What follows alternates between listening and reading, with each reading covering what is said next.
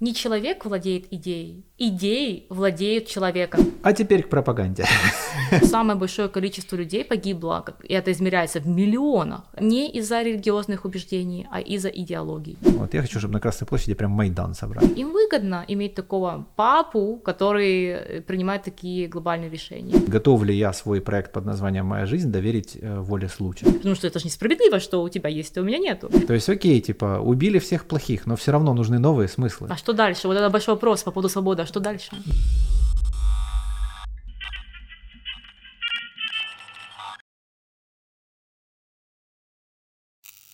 Тайные разговоры у меня на чердаке. У нас да. новый формат. Вот.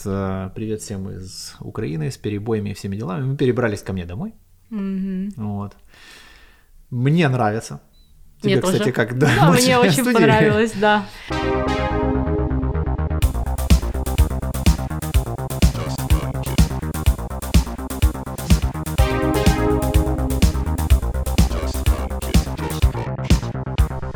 У нас тема просто передачи сегодня, кто заголовок не успел клацнуть, это пропаганда, почему она работает и почему, если вы думаете, что она на вас тоже не работает, то вы глубоко ошибаетесь. Мы все этой херне подвластны, сейчас мы разберемся. Даша готовилась к выпуску, я, конечно же, не готовился.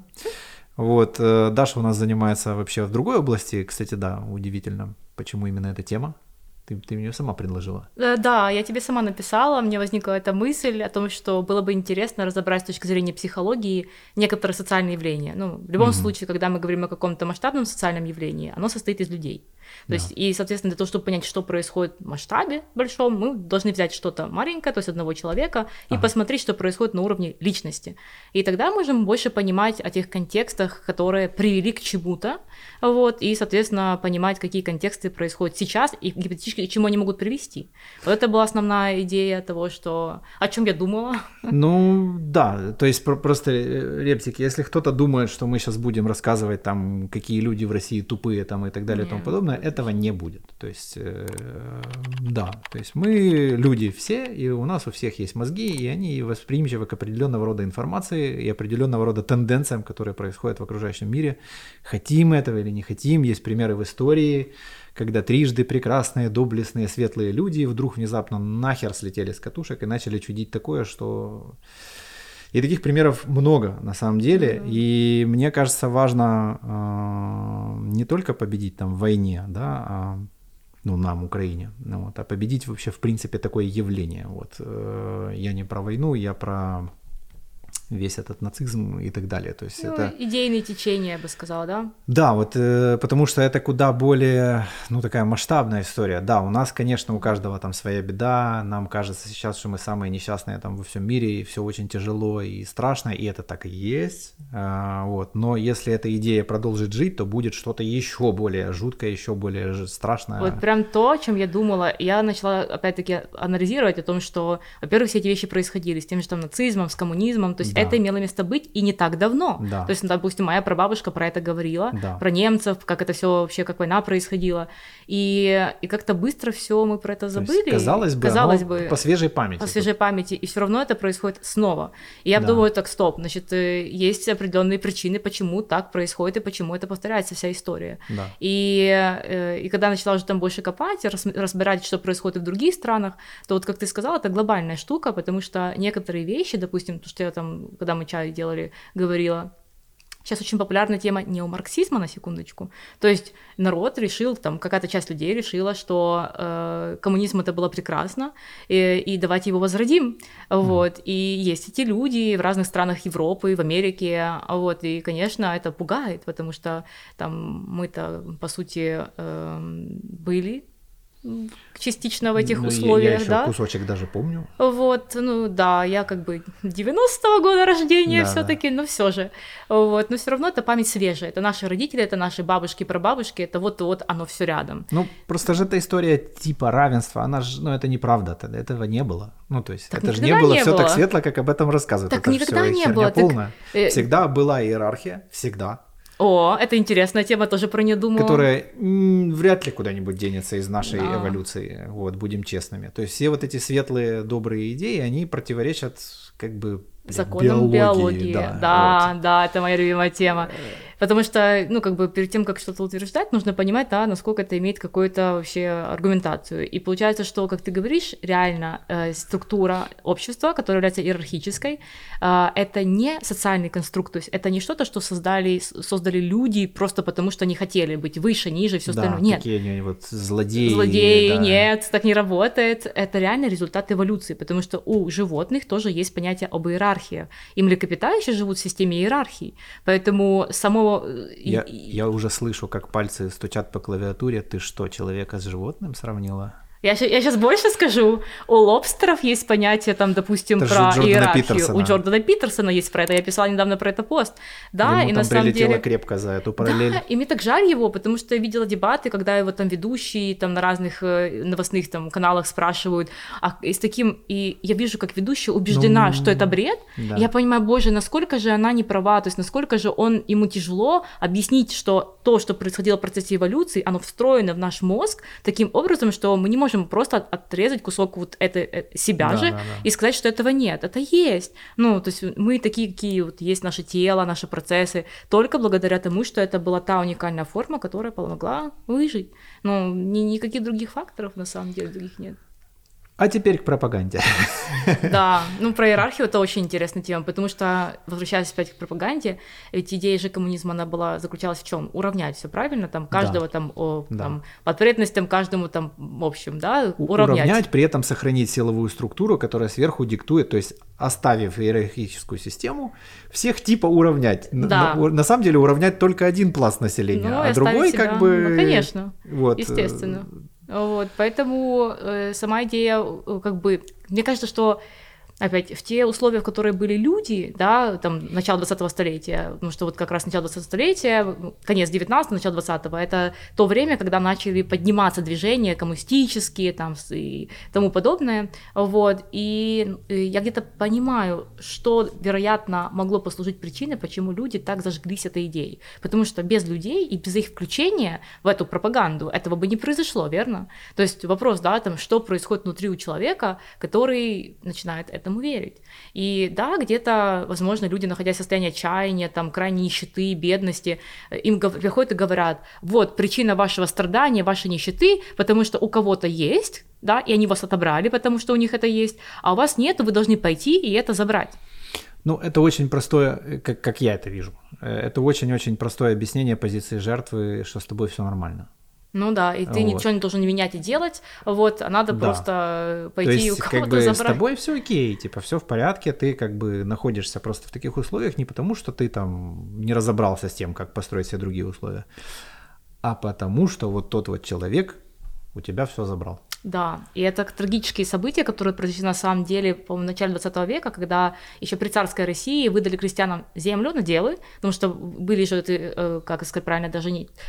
Не была же там одна революция, то есть вот революция там, того же семнадцатого года, она, ну, это не одна революция произошла до этого момента. Там было ряд революционных процессов, которые, каждый из которых имел какие-то задачи.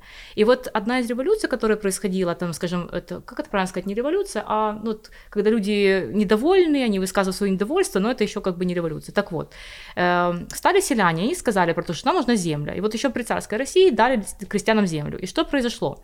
Э, людям дали землю, у них появилась возможность создавать какие-то хозяйства. И, да. естественно, те люди, которые работящие, которые там были готовы э, вкладываться, создавать что-то, да, у кого-то появилось там две коровы, там, допустим, там, три лошади, там, большее количество, э, допустим, урожая приводит к тому, что нужно нанимать какого-то работника, то есть э, получился эффект найманного противника, да, как мы это говорим, наемный сотрудник.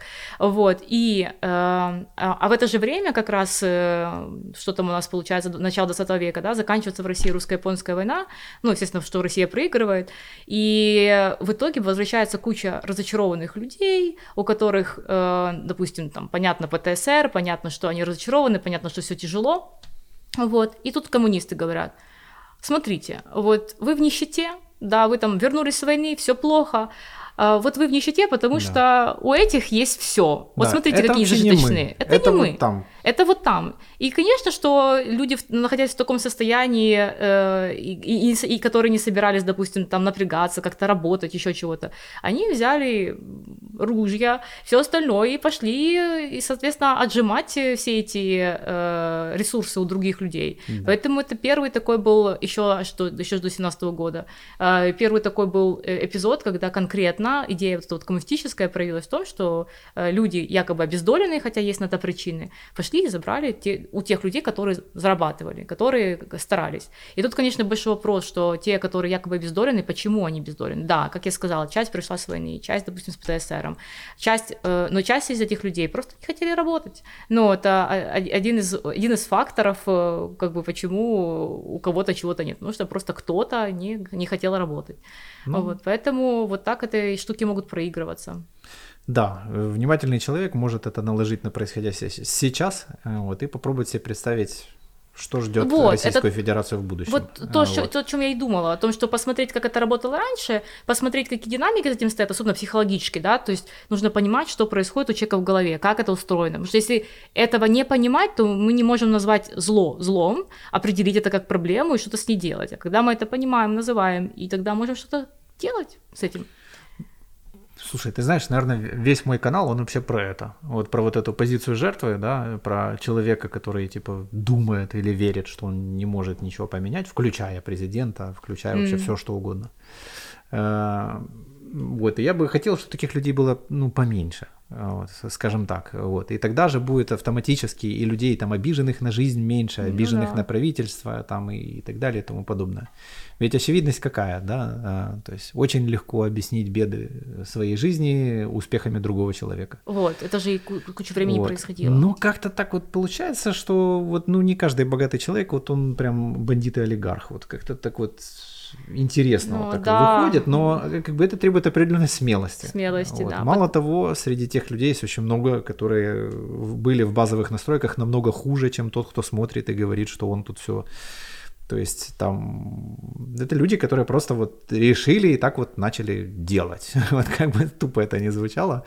Вот, то есть человек понял, что это возможно, я mm-hmm. это сделаю, и даже если невозможно, есть и такие, которые да. сделали и невозможно. И вот здесь интересный тоже психический момент, что, чтобы я могла увидеть в этом вот то, что ты говоришь.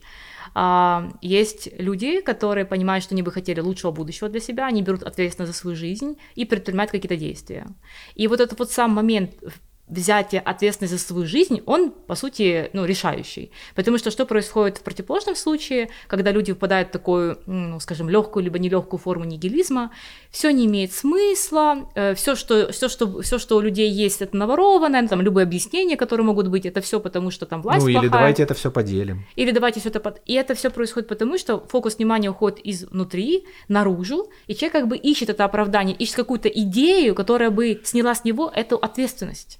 Да. И вот отличная идея. У меня все плохо, потому что у меня отобрали. И вот давайте это или прекрасно... Или мне не дали. Или мне не дали. Или там делились, оно не поделились. И давайте вот во имя добра, восстановления справедливости, потому что это же несправедливо, что у тебя есть, а у меня нету.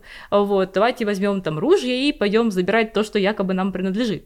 Угу. Вот. И это начинается с момента ответственности. То есть еще раз то, что я хотела сказать, это э, тот, э, та точка, где человек принимает решение. Э, брать за свою жизнь ответственность и что-то решать, он, допустим, не может. Поэтому с большей вероятностью он впадет в состояние обесценивания и в какой-то момент просто будет подвержен любой идее, просто любой. А, а если вот с другой стороны на это посмотреть, то есть вот если на это посмотреть, на вот эту позицию жертвы, посмотреть на это как на инфантильность ребеночка маленького, ну, у да. которого лапки, который сам ничего не может, не умеет, да. то ему по логике что надо? Ему надо родительская фигура, да. которая за него примет все решения. Идеология является родительской фигурой, вот. внешней родительской вот фигурой. И вот что меня очень сильно смущает, то есть я вижу динамику как бы у нас положительную в том плане, что э, правительство уже все меньше и меньше, у нас это родительская фигура, которая за нас все решает. Угу. Но хотелось бы быстрее, честно скажу. То, что вот. ты озвучиваешь, крутая штука. А, а вот как бы у нашего соседа буйного, ебанутого, вот, там как бы мы видим пиковое проявление вот этой безответственности, пиковое. То есть, когда, если я ничего не решаю, то рано или поздно будет вот такой папа. Ну да. Вот. Ну, то есть это все образы, понятное не, дело, не, да? Это все-таки происходит. То есть, если, э, ну, как бы, вот, грубо говоря, все, все мы отдаем кому-то, он, он решит, конечно же, э, какую-то задачу, да, но решит ли он ее в наших интересах, думаю, нет. Ну, конечно, а нет. Какой у него стимул вообще, в принципе, зачем ему решать эту задачу в интересах того, а кто вот. Даже не говорит, что она есть? Ну да. Вот, нахера? Ну, кайфует да. там все... играется там в мировую геополитику, там вот эти вот все дела, ему дают этих вот мурашек там какую... Ну, как, опыт, как все реальность показывает, опыт показывает, что да, да с да. этими мобилизациями а вот совсем. Как-то у нас так интересно получилось исторически, да, ну это, наверное, все-таки действительно, все-таки наша близость, да, к европейским угу. странам, да, к тем местам, откуда пошла история, вот, как бы у нас есть рядом пример, мы можем заглянуть и увидеть, о, типа вот ну, бывает вот доступ. Такая штука, да, бывает действительно, оказывается, государство выполняет сервисную функцию для людей, угу. а люди дают им зарплату, ух ты, типа, вау. Как такое бывает. Не, да, оказывается, вот такое возможно. И вот у нас народ такой, типа, эгегей, вот, ну, то есть сколько уже раз там... пытались. Да, я понимаю, знаешь, что, и мне кажется, здесь есть очень логическое объяснение по поводу того, что, ну да, геополитически, ну, мы ближе да, к, к Европе, понятно, но еще что интересно, мне кажется, что вот когда в девяносто первом уже Украина появилась как государство полноценно, и открылись, по сути, границы с той же, там, допустим, Европой, то очень много людей стало ездить на... заработки, как uh-huh, это на русском uh-huh. да, называется, они поехали работать. Куда? Италия, Испания, там, ну, как бы, был некий такой миф, что там э, за бугром там жизнь лучше. Uh-huh. И, вероятно, вот я сейчас про это думаю и понимаю, что когда они ездили, они видели, как это бывает, да. что такое там забота государства о людях, там, что, что такое хорошие дороги, там, что такое оплата достойная, что там есть куча вы, вы, выбор в магазине продуктов. И они, конечно, это привозили и рассказывали. Поэтому, естественно, что мотивация там и восприятие была совершенно другая. Ну да, а удивить тогда человека было очень просто. Смотри, там есть цветная одежда, например, и люди уже... Вау, Вау, бывают, оказывается, зеленые футболки или синие, ну да, а не только черные. Да. Или, допустим, да? там пять видов йогурта, а не один кефир. Да-да-да. Э, вот, но забавно, что сейчас произошло в том плане, что очень много людей поехали в Европу, и они такие... Да, сейчас обратная штука. Это что вообще что? Это я, я также к этой категории отношусь. Да, то есть э, прикол в том, что как бы сейчас тупо вот это не прозвучало, но у меня... Вот я, я ходил... все время, ну, когда возвращался назад в Украину, я понимал, что, блин, насколько у нас много возможностей, э, насколько мы ими не пользуемся, mm-hmm. вот, но насколько все равно у нас клево в том плане, что у нас вот, э, знаешь, как вселенная сжимается, чтобы сделать из нас алмаз, вот, э, э, мы даже не особо сопротивляемся, вот. Ну вот прям вот это ух, у нас ну, чувствуется это, да, вот эта вся тема. Вот. Но когда поп- я попадаю в сферу, где этого нету, вот, у меня ощущение, что я может быть, даже где-то завидую, в том плане, что, блин, как клево они живут, что им вот, ну, не надо это все. Ничего всё. Не надо, да, именно ничего не надо. Вот, ну, не надо им там вот многие, вот там, ну, я не знаю, там у женщин там на ногти записаться, это там, а, приключения да. неделю делают, вот, я думаю, блин, как клево, что людям не надо здесь, сейчас, сию секунду, э, где официанты или кто-нибудь там а, э, да. не, не дрожат, что их уволят через да. минуту, если они что-то не то сделают, где им реально, ну, вот, и мы видим да. пиковое проявление того, когда у людей все слишком долго было хорошо. Да. Вот, им, и сейчас, да, и мы такой, как этот, э, ну вот, просто какой-то как кратер, я не знаю, вот сейчас вот на весь мир, короче, фигачим, типа вот с одной стороны, как бы мы, там, где все было слишком долго хорошо, мы им говорим, ребята, жизнь бывает разной, mm-hmm. иногда в жизни случается всякая херня. И надо быть готовым, чтобы бывает решать эти жесть. Вопросы. Она да. бывает, да, типа у вас все очень клево было слишком долго. И ну. вот прикинь, уже сколько времени прошло, и только там относительно недавно многие страны такие, да, у вас действительно проблемы. И вот, ну, как бы, ну, жесть, но это так и есть. Ну, то есть да. вот оно как будто погружает в какой-то сон. То есть я про вот эти все левацкие идеи, типа, что давайте тут все, короче, все поделим на всех, и всегда будем жить вечно. Мне сразу вспоминается эксперимент про вот этих мышек, знаешь, а, когда да, им идеальный мир друг создали. Друга перегрызли в конечном итоге. Да, да. Идеальная и, вселенная. И мы сейчас это можем видеть. То есть, mm. грубо говоря, если бы у нас тут не шарахнуло, а это было неизбежно, я mm. к тому, что дело не конкретно в нас и в конкретной России, это бы шарахнуло где-то в другом месте. Вот, просто, ну... Что такое потому что, э, знаешь, как вот в эти моменты задумываюсь, какие-то такие высшие законы, да, которые, возможно, не совсем понятны, вот, mm-hmm. но они в нас всех сшиты, и мы это можем наблюдать. Это о том, что стресс – двигатель роста. Роста, да. Да. Вот. Стресс – двигатель эволюции. Да, да, mm-hmm. да. То есть, yeah. если бы мы были легкой победой, то послезавтра уже бы, как бы эти чуваки все бы, они просто охренели вообще, потому что они бы думали, ну, что там, какие-то братские люди, что-то там поссорились. Ну да. А тут тыц-пиздец и, ну... Но я тебе скажу, ты же сейчас ты говорил по поводу того, что левацкие идеи, что если сейчас всем поделить все дать, то что, к чему это приведет.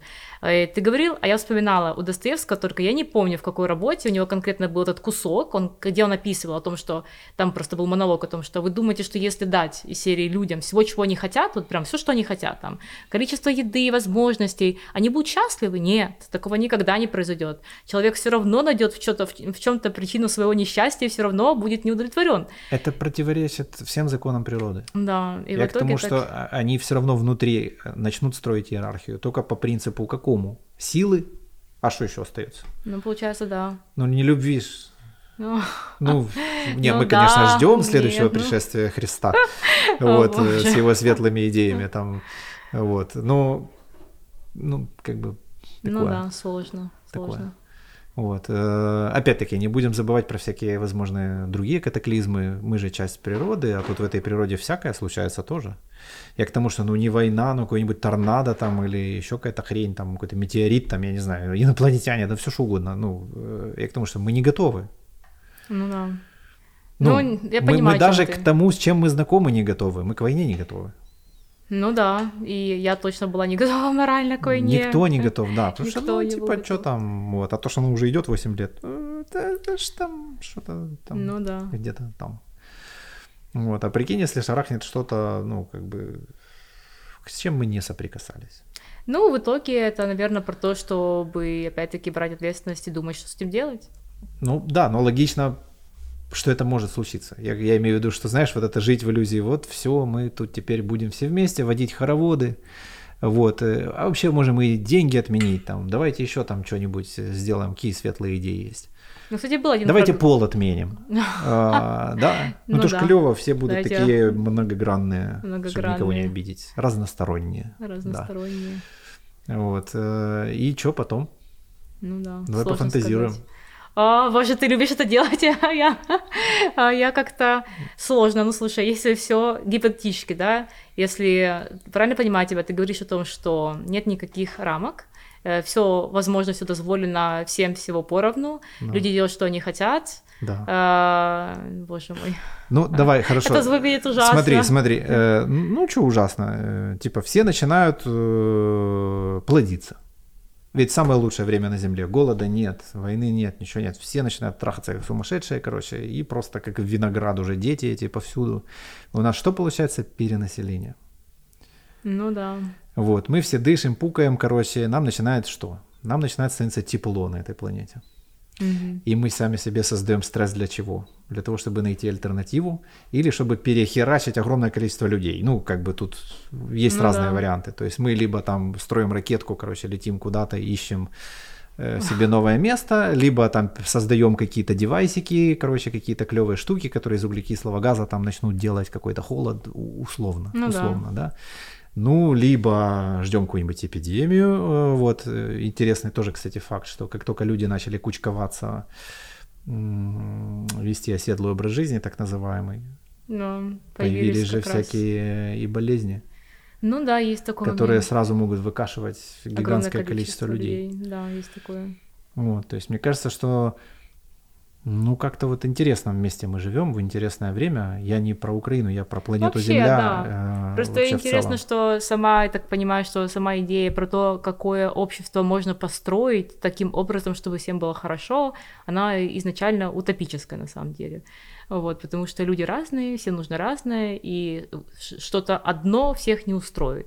Поэтому сто процентов. Если ну, вся тема идет к тому, чтобы создать что-то одно, якобы подходящее всем, то в любом случае это закончится то, тем, чем закончилось там, в Советском Союзе, да, это смертью огромного количества людей. И те, кто говорил о том, что нам как-то нехорошо и некомфортно в этом идеальном рае, да, они все отправлялись... Рубить лес. Рубить лес, это в лучшем случае, да, это э, трудовые лагеря. Вот, потому что эти люди э, посмели сказать, что им как бы некомфортно в тех идеальных условиях, которые якобы были созданы. Ну да, да. Вот, поэтому... А вот эти идеи про большинство, меньшинство, вот эти все тоже такие стрёмненькие штуки на самом деле.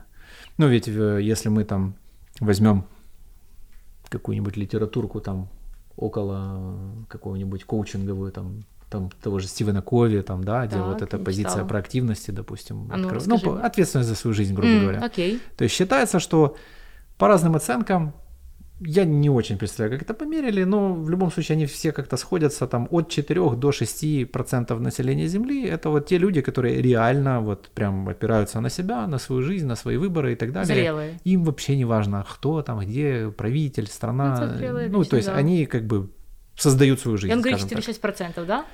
От четыре до шести процентов. Ну, интересно, потому что приблизительно такой же процент, плюс-минус, это как при раскладке в, интеллект, в кривой интеллекта. То есть есть какое-то очень маленькое количество населения, вот, по-моему, четыре-шесть процентов, это еще когда я студенткой была, мы такое учили. Вот это люди с очень высоким уровнем интеллекта, то есть mm-hmm. выше среднего, я бы сказала. Вот, и потом будут средние, ну, потом так дальше. Поэтому... Ух, слушай, ну вот это сейчас вообще тонкий лед. То есть мы к чему подходим? К тому, что эта история не психологическая, а интеллектуальная, и к тому, что человек, который не решает ничего в своей жизни, ему нужен папка, который за него там все будет тянуть, он интеллектом на уровне ребенка, то есть интеллектом. Да-да, интеллект — это не количество знаний, это способность их использовать, правильно? Это про возможность применять, использовать и применять какие-то знания, да, даже какую-то задать технологию, там, не знаю, там, какой-то способ, как ложить эти рельсы, шпалы, там, как создавать какие-то вагоны, там, не знаю, каким образом собирать урожай, ну, как создать бизнес, ну, это нужно, для этого нужен интеллект, вот, и это сложная работа, и простроить, и удержать это все в голове, это сложная работа, поэтому, да, этих людей небольшой процент, вот, и да, в какой-то степени, что э, человек, который во взрослой позиции готов брать на себя ответственность, что создавать, еще и другим помогать, допустим, заниматься там, условно, такой нормальной, хорошей благотворительностью, когда ты из своей действительно доброты и милосердия... Из своего много. Из своего много делишься там, где это уместно, там, где ты считаешь, да. что нужным. Вот, это взрослая позиция. А вот то, что ты говоришь по поводу «нужен папка», да, там, допустим, который все порешает, да, это конкретно детская позиция, и я с этой точки зрения смотрела на все эти процессы. То есть мне было интересно, да, потому что если мы э, реально э, опыт одного человека, его можно транслировать на опыт даже государства. То есть то, что происходит в психике одного человека, через эти процессы можем понимать, что происходит вообще в таких э, больших группах людей. Вот. И вот такая инфантильность, то есть неспособность брать ответственность, неспособность опираться на себя, неспособность инициировать, допустим, неспособность выстраивать правильные отношения, неспособность иметь свое место в группе. То есть это все некие качества, которые нарабатывает ребенок в процессе развития и роста. И если этого не происходит, то в конечном итоге ребенок остается в какой-то зависимой позиции от взрослого. То есть если, к примеру, там, я не понимаю и не могу выстроить отношения в социуме, то мне нужен кто-то, кто будет помогать, там, за ручку меня э, родить везде, за меня какие-то решения принимать, потому что я не могу этого делать. То есть я, это, как, э, это как зависимость там, от мнения, одобрят меня или не одобрят, так как зависимость, а там, а поддержит меня или не поддержит. Поэтому реально, э, там тоже, опять-таки, если взять э, тоже Россию и тех людей, которые поддерживают, например, там, режим и Путина, и всю эту пропаганду, э, как мне кажется, больше вероятность это те люди, которые находятся на грани нищеты, э, только лишь потому, что они не хотят и не готовы брать ответственность за свою жизнь. Это очень инфантильная потребительская позиция, то есть, но они уже доходят до такой крайности, когда они, грубо говоря, там, потребляют ну, просто то, что на, на, в прямом смысле слова на полу лежит. Вот. И им выгодно иметь такого папу, который принимает такие глобальные решения. Вот. И отказаться от этой идеи, это значит, что посмотреть правде в глаза, они к этому точно не готовы, взять за это ответственность, они тоже к этому не готовы, поэтому всех, в принципе, все более-менее устраивает. Ну да, так, знаешь, представляешь, насколько там человек пятьдесят, там, шестьдесят, да, да, ну вот я в свое время там двадцать, там, скажем так, наверное, где-то пяти лет. Вот. Вот у меня был возраст, вот момент, в который я понял, что вот то, где я был там, в тот момент, то как, то с кем, mm-hmm. то, что я потреблял, ел, Делал. буквально читал и так далее, это все я выбираю. Mm-hmm. Это был очень неприятный момент. Ну да. Крайне неприятно, я, я бы даже так сказал. Я понимаю, о чем ты. И пластичность мозга, она же с возрастом как бы меняется, не в лучшую сторону. Вот. И для человека пятьдесят или шестьдесят лет осознать, что он проебал всю жизнь, ну, это катастрофа. Это очень это непростой катастрофа. момент. То есть и при этом да. не вздернуться, там, не пойти там куда-нибудь в окошко, а реально пойти там на какие-нибудь уроки э, того, чего, о чем всегда мечтал, заработать на них, да? Ну да. Вот. То есть это такой, ну, это непростой шаг в жизни вообще в принципе. Особенно, когда за такие деяния э, есть риск получить дубиной по голове или оказаться а, в тюрьме, конечно, например. Конечно. Вот. Э, то есть, знаешь, там все вот, там терпилы сидят, там не выходят. Ребят, ну, мы не знаем, что такое там двадцать с чем-то лет, да, как бы с угрозой тюрьмы и силовых ну, каких-то. Да. Мы не знаем, как это жить в этом. Нам это со стороны выглядит дикостью. Дикостью, да. Вот. Но, но, но как бы мы, мы не знаем, что это такое. Мы лишь знаем, что то, что сейчас происходит, это есть некая закономерность в этом. То есть, да, то, что и... я уверена, что это реально результат определенных событий, это закономерно. И самое важное, чтобы каждый из нас э, ну, поймал себя на том, что где-то в какой-то момент в его жизни кто-то что-то решает. То есть мы, мне кажется, сейчас все... Все вместе мы бьемся за что, собственно? Все говорят, за свободу, за свободу. А что такое свобода? А что с ней потом делать? Насколько человек, каждый лично, умеет свободой этой распоряжаться? Да. Насколько он ей распоряжался до войны? Это точно. И, и насколько он собирается это делать после войны. Да. Особенно те, кто замер и, и отложили жизнь на после войны. Есть еще, знаешь, такие. Ну, да. Что вот после перемоги там. Вот. Да. А сейчас я просто замер, сижу, не знаю. Жду. Да. Вот, то есть, и если человек не умел пользоваться этой свободой до войны, то с какого хера он начнет ей пользоваться после войны, когда все будет хуже экономически, да. когда, ну, Здесь... дай бог, чтобы как бы все осталось там, где стоит, и, ну, я имею в виду, могут быть и вообще там... Я тоже об этом думала, то есть всякие... я думала, что будет происходить вообще с психикой людей после войны, мы победим, я, я в это уверена, в это, в это верю. И, но что будет потом, э, и как это будет все интегрироваться, переживаться, потому что, ну, реально, как бы, естественно, что у многих людей разрушилась жизнь, там, конкретно, близкие ушли, жилье ушло, и это нужно понимать, и нужно осознавать, что то, что держало человека в его нормальной жизни, этого больше нет. Человек, по сути, разрушен. И как из этого выходить? Все его ипостаси. Да, и как там. Из этого выходить, и как вообще, и что, и к чему это приведет, это очень большой вопрос, потому что подобная тема была это после Второй мировой войны.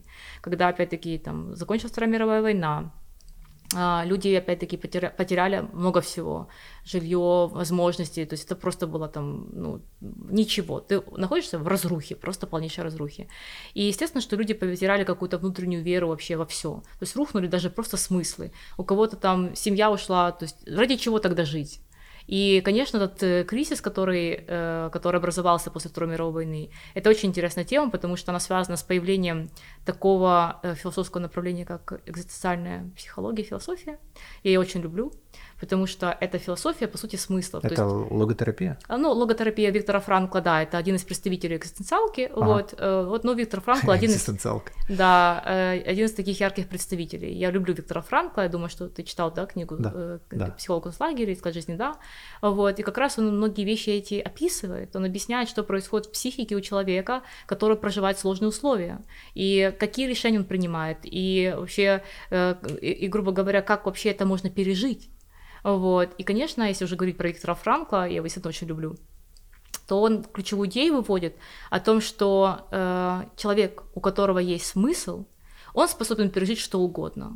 И люди, у которых было ради чего проходить все эти ужасные события, там, унижение, физическое насилие, ну, то есть тот ужас концлагеря, который происходил, выживали только те, у которых было ради чего. Это очень мощно, это очень глубинно, это звучит, возможно, не так, как... не так, как на самом деле это есть, я, возможно, и я не смогу это настолько глубоко объяснить, но это все упирается вообще в тему, в принципе, смыслов человека. Ну, то есть, как бы, какие смыслы у людей были, почему они были такими, почему они их держали, да, теперь они разрушены, а что потом? Да. И реально, когда смотришь, допустим, там, на то, как разворачиваются события, за многими социальными явлениями стоит тема кризиса смыслов. То есть да. одни смыслы уходят, да, там, допустим, э, вот опять э, обожаю на самом деле двадцатый век, он хотя был очень трагичным, но оттуда это просто вот сырье для анализа, это то, что ты просто берешь, и тебе там каждый эпизод, каждый какой-то фрагмент истории, это можно анализировать. И, допустим, э, одна из причин, кстати, почему, вероятно, возникли эти течения, допустим, тоталитарные и там те же, допустим, там левацкие, коммунистические, а это глобальная потеря смыслов у людей. Да. И почему это произошло, я тоже про это думала, потому что в конце девятнадцатого века начался активный рост технологий. То есть, грубо говоря, до этого что давало людям смысл? В основном это вера, религия, это церковь, а, да, ну. да. Но если мы возьмем просто обычных людей. И долгое время люди, естественно, жили, опираясь на вот это. И когда начался активный рост этих технологий, то в конечном итоге, э, ну, как бы церковь не всегда вела корректную политику, мягко говоря. Ну, как и те, кто ее заменил. Как потом. и те, кто ее, конечно. И на место святых конечно. ликов повесили ну, свои собственные рожи. Естественно, поэтому мы сейчас это все упустим, просто рассматриваем явление как бы по факту. И вот есть церковь, да, со своими какими-то догмами, не будем оценивать хорошие, плохие, они просто есть, да. людей хотя бы есть, на что опереться. Я да. объясню, почему это важно. И тут, допустим, рост этих технологий, он говорит о том, что он, он, скажем, ставит под вопрос вообще феномен Бога, потому что если все можно объяснить, там, природные явления, там, каким-то образом, то есть наука же тоже не стояла на месте, то зачем тогда нам Бог? Да. И на самом деле про это очень круто написал Ницше, он сказал так: «Бог умер». И на этом сразу у всех шок, но есть дальше. Бог умер, мы убили его, и нам не хватит воды, чтобы смыть реки крови. Это про глобальную потерю смысла вообще у людей. Да. Потому что, э, по сути, как я понимаю, ну, это мое восприятие, церковь не пережила кризис, который должна была пережить. Мне кажется, что э, церковь могла бы остаться в той роли, которая она, как бы, мне кажется, должна была быть. Это смыслы, это мораль, это идеи, это опора, это, ну, та духовность, про которую мы можем говорить. А наука должна была идти по пути э, обслуживания вообще различных сфер жизни, то, что улучшает жизнь. Да, там, допустим, комфортные квартиры, Нет. комфортный транспорт, ну, в чем проблема? Я, я к тому, что там даже Эйнштейн, он как бы, да, пришел к тому, что, ну, скажем так, Бога он не отрицал. Он пришел к тому, что, ну, есть вещи, которые можно объяснить пока что только так. Да, это круто, я очень верю в это. Э, да, я к тому, что никто не мешает ученым, собственно говоря, вести поиск Бога. Э, да. Конечно, нет. И... Собственно говоря, по большому моему подозрению, они, в принципе, все этим так или иначе занимаются, вот, ну, потому да. что они идут, идут, идут, а что там в конце, неизвестно. Неизвестно. Ну, вот. И быть уверенным, что Бога, условно, там нет, если уже про такие вещи говорить, то я бы сказала, что это одна из форм религии.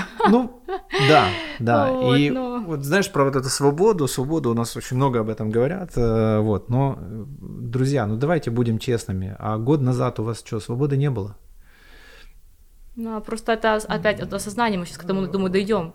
И на самом деле, когда вот у людей эти рухнули смыслы, и когда люди просто остались без какой-то внутренней опоры, а она очень важна, то вот э, одна из причин, что, грубо говоря, в сложных условиях люди не смогли справиться со сложными условиями, и, видимо, то, что предлагали, как вот, допустим, там те же коммунисты, допустим, то, что я объясняла, да, раньше, что вот вам плохо, потому что у кого-то хорошо. Ну, и у человека нету того, что его как бы раньше, возможно, бы держало, что там не убей, не укради, ну, где эти законы? Они умерли вместе с, ну, да. да, там, как Ницше сказала, вместе с Богом, всей этой идеей, концептом, и в конечном итоге... Э, как я понимаю, в какой-то момент это сыграло очень злую шутку. То есть та система, грубо говоря, внутренней регуляции психики, которая была раньше, ну, она догматична, но все же она была. Не делай этого, не делай этого, это хорошо, это плохо. Да, грубо говоря, там, что такое хорошо, что такое плохо. И ее как бы снесли, ничего нового не появилось, у человека появляются он, новые сложные условия, и у него нет инструментов, как с этим справиться. С этой всей неопределенностью, тревогой. То есть раньше где-то религия выполняла эту функцию успокоения, э, там какой-то, давала какую-то опору, э, а, а все больше нет. И что делать? И получается, что, естественно, что в этой слабости какой-то и в этой отчаянии, э, вероятно, было легко запустить что угодно. Просто почему-то именно вот такие идеи были ну, на тот момент. Да, и они инфицировали. Они инфицировали, и они могут инфицировать того, у кого слабый иммунитет. То есть нет этой структуры внутренней, которую, на которую ты опираешься, и ты сам до себя понимаешь, что такое хорошо, что такое плохо. Ну да. что мне помогает жить, что делает ее лучше, а что да, делает поэтому, ее хуже. Да, поэтому, когда люди говорят, что там религия догматична, э, да, но мне кажется, что, э, ну, грубо говоря, это очень важный элемент социальной регуляции, в том смысле, что для большинства людей, которые не хотят задумываться о том, что такое хорошо, что такое плохо, и думать, анализировать, еще чего-то, это, ну, это хотя бы то, что помогает нам друг друга не, там, не поубивать. Вот есть так, потому что если ты будешь делать так, ты попадешь в ад, а если будешь делать так, то ты попадешь условно там в рай, ну, условно. И это действительно где-то в, на внутреннем глубинном уровне не позволяет человеку, его животной природе, проявляться так, как это как бы проявилось, да, там, в том же двадцатом веке. Так, слушай, даже религии, они как бы друг с другом крепенько пободались, и тоже кучу людей похерачили. Э, да, и инквизиция была, да. И были как бы войны, э, ну, понятно, что крестовые походы и всё остальное, но э, на самом деле самое ужасное – понимать то, что самое большое количество людей погибло, и это измеряется в миллионах, это измеряется там десятками миллионов людей, э, не из-за религиозных убеждений, а из-за идеологии. Это да. То, что нужно понимать. При, допустим, Гитлере огромные миллионы людей ушли, когда у нас уничтожал цыгане, евреев, ну и дальше по списку. И то же самое произошло в коммунистической, не только России, на секундочку, везде, где были, была идеология, вот это вот уравнять все и, и тому подобное, везде произошло, ну, трагедия, тот же в Китае, в Камбодже, в, тоже в России, да, это все, где сотни миллионов погибли по разным подсчетам, там пятьдесят, шестьдесят, семьдесят миллионов людей ушло. Вот, поэтому религия Слушай, ну, не самое большое зло оказалось. Древняя история, что большинство войн, они же произошли по какому принципу? Ну, деление на свой-чужой. Э... Вот, и это деление, вот сейчас мы подбираемся к самой стрёмной херне, оно обычно происходило по какому принципу? Э, ну, вообще... Свой-чужой. Территория, территория обычно там... Внешность, язык. В этом смысле, конечно. Да, я имею в виду, что есть до определения территории, да, это сейчас мы такие умные, у нас уже там границы всякие есть, а ну было да. время, когда как-то вот... Um... И, условно, человек говорит хер знает что, все, он автоматически враг. Но он вот. другой. Да, он, он другой, другой, значит, все, надо его убить, он мне точно угрожает. Ну да. Да, то есть потом мы начали уже кучковаться по разным каким-то там соображениям, mm-hmm. да, ну... Первоочередное выживание, конечно же, было, да? Ну да. Вот. Потом э, вроде выжили, все хорошо, и появился наемный труд, э, какие-то разные проявления рабства или около того. Да, есть такое. Э, дошло до крайности. Опять-таки, да, тоже крайность. Их все, пришли, всех помочили, короче, все, анархия, ну, не будем трогать это сверху слово, это светлое слово, это анархия прекрасна, вот, но в ней надо немножко разбираться. Вот, э, короче, все, снесли, типа, всех плохих, теперь вот все хорошие. Вот, потом поняли, что все хорошие не очень понимают, что с этим делать, с этим делать. Да, да. Э, типа, все клево, да, но нам все равно нужен кто-то, да, кто не знаю, как бы так всем сказать, всем чтобы, хорошим. Вот, как бы, да, да. Ну да, понимаю. Вот. Нам нужен тот, кто вот все-таки нас как-то скоординирует и как-то направит, направит, направит. И, и что даст смыслы.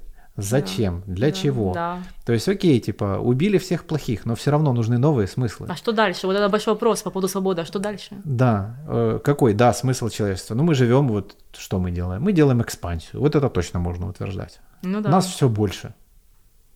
Ну да. Вот так, экспансия, если глобально так, посмотреть. Не только на уровне нашего да, мы там друг друга пердолим периодически. Я про всех людей в целом. Ну, да. Но глобально нас все больше и больше. Угу. Вот. Я смотрю, тебя это прям волнует. Меня это волнует, честно. Серьезно? Меня это действительно волнует. Пугает больше. Ты знаешь, я очень часто думаю о том, в каком виде мы передаем как бы этот мир нашим детям. Ну вот. Да. Потому что я считаю, что несмотря на... скажем так, рост там, средней продолжительности жизни, там, еще что-то.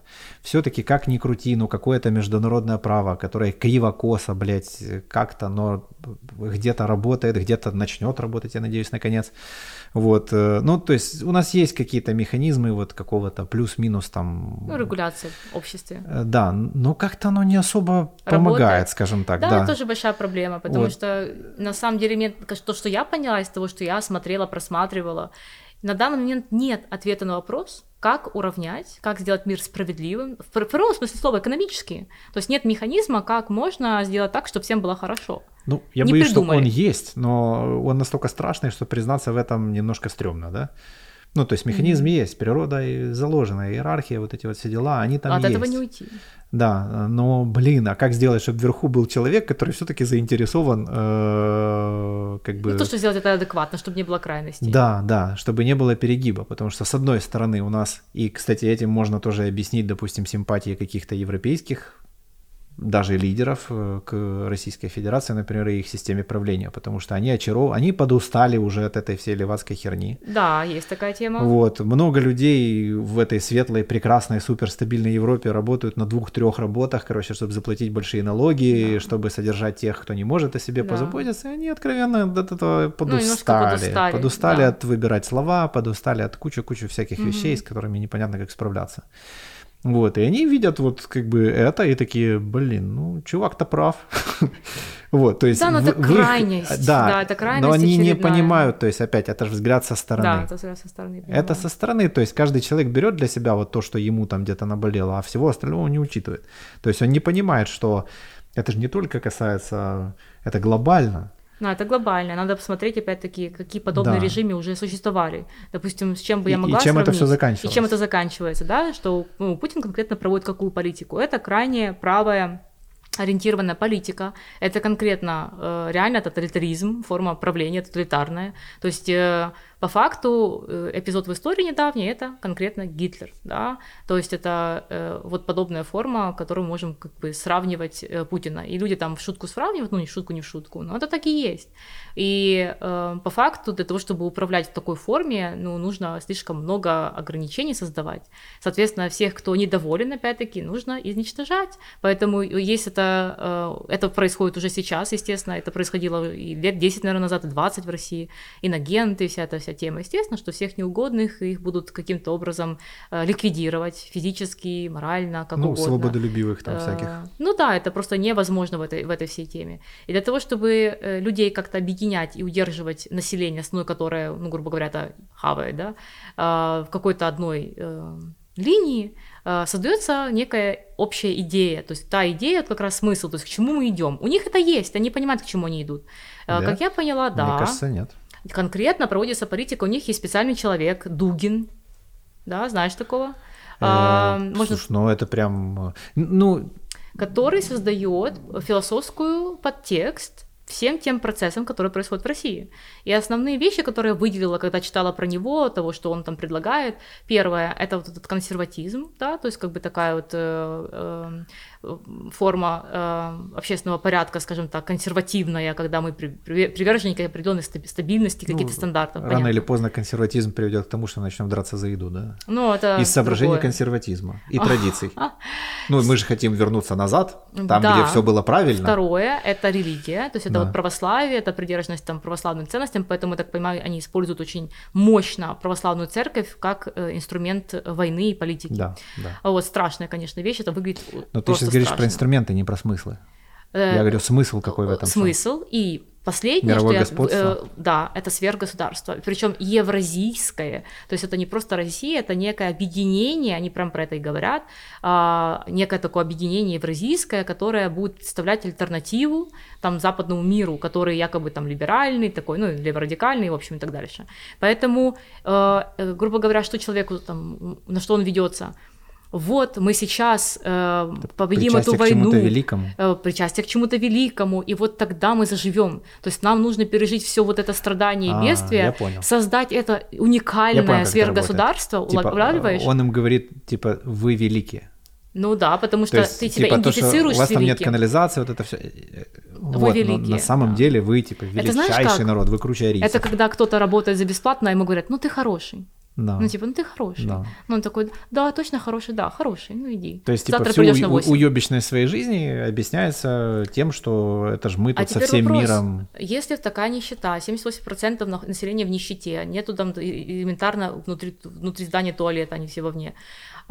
человек на грани отчаяния, там, он не способен брать на себя какую-то ответственность за свою жизнь, что-то менять, это вообще исключено, потому что, как ты сказала, там пятьдесят-сорок лет, ну как бы как это, это просто крах, это, скорее всего, человек просто не выдержит так этого. Так и прикинь, сколько поколений там так происходит. Да, и единственное, что может сделать, наполнить твою жизнь смыслом, это быть причастным к чему-то великому. Ну, очень великому. Очень великому. Ну, по строению... Потому что тут как бы мы тут счастье строим, но не прокатит, да. Потому что ну, моя жизнь потерпеть. Не похожа на счастье, это надо ну, того человека конкретного. Надо просто потерпеть. И мы действительно... Затянуть пояса. Затянуть пояса, потерпеть, но вот как бы... Это то, что я поняла, читая о Дугине и той политике, которую он как бы... Даже он философ. О том, что он выстраивает как идейную линию, вот, и то, что он пытается таким образом пролоббировать. Поэтому да, то есть, чтобы не чувствовать свою никчемность, никчемность, человек будет пытаться как бы соприкоснуться с этим великим. Мы часть великого государства, мы там... Есть такое понятие, сверхдержава, да, там, mm-hmm. может, это слышал.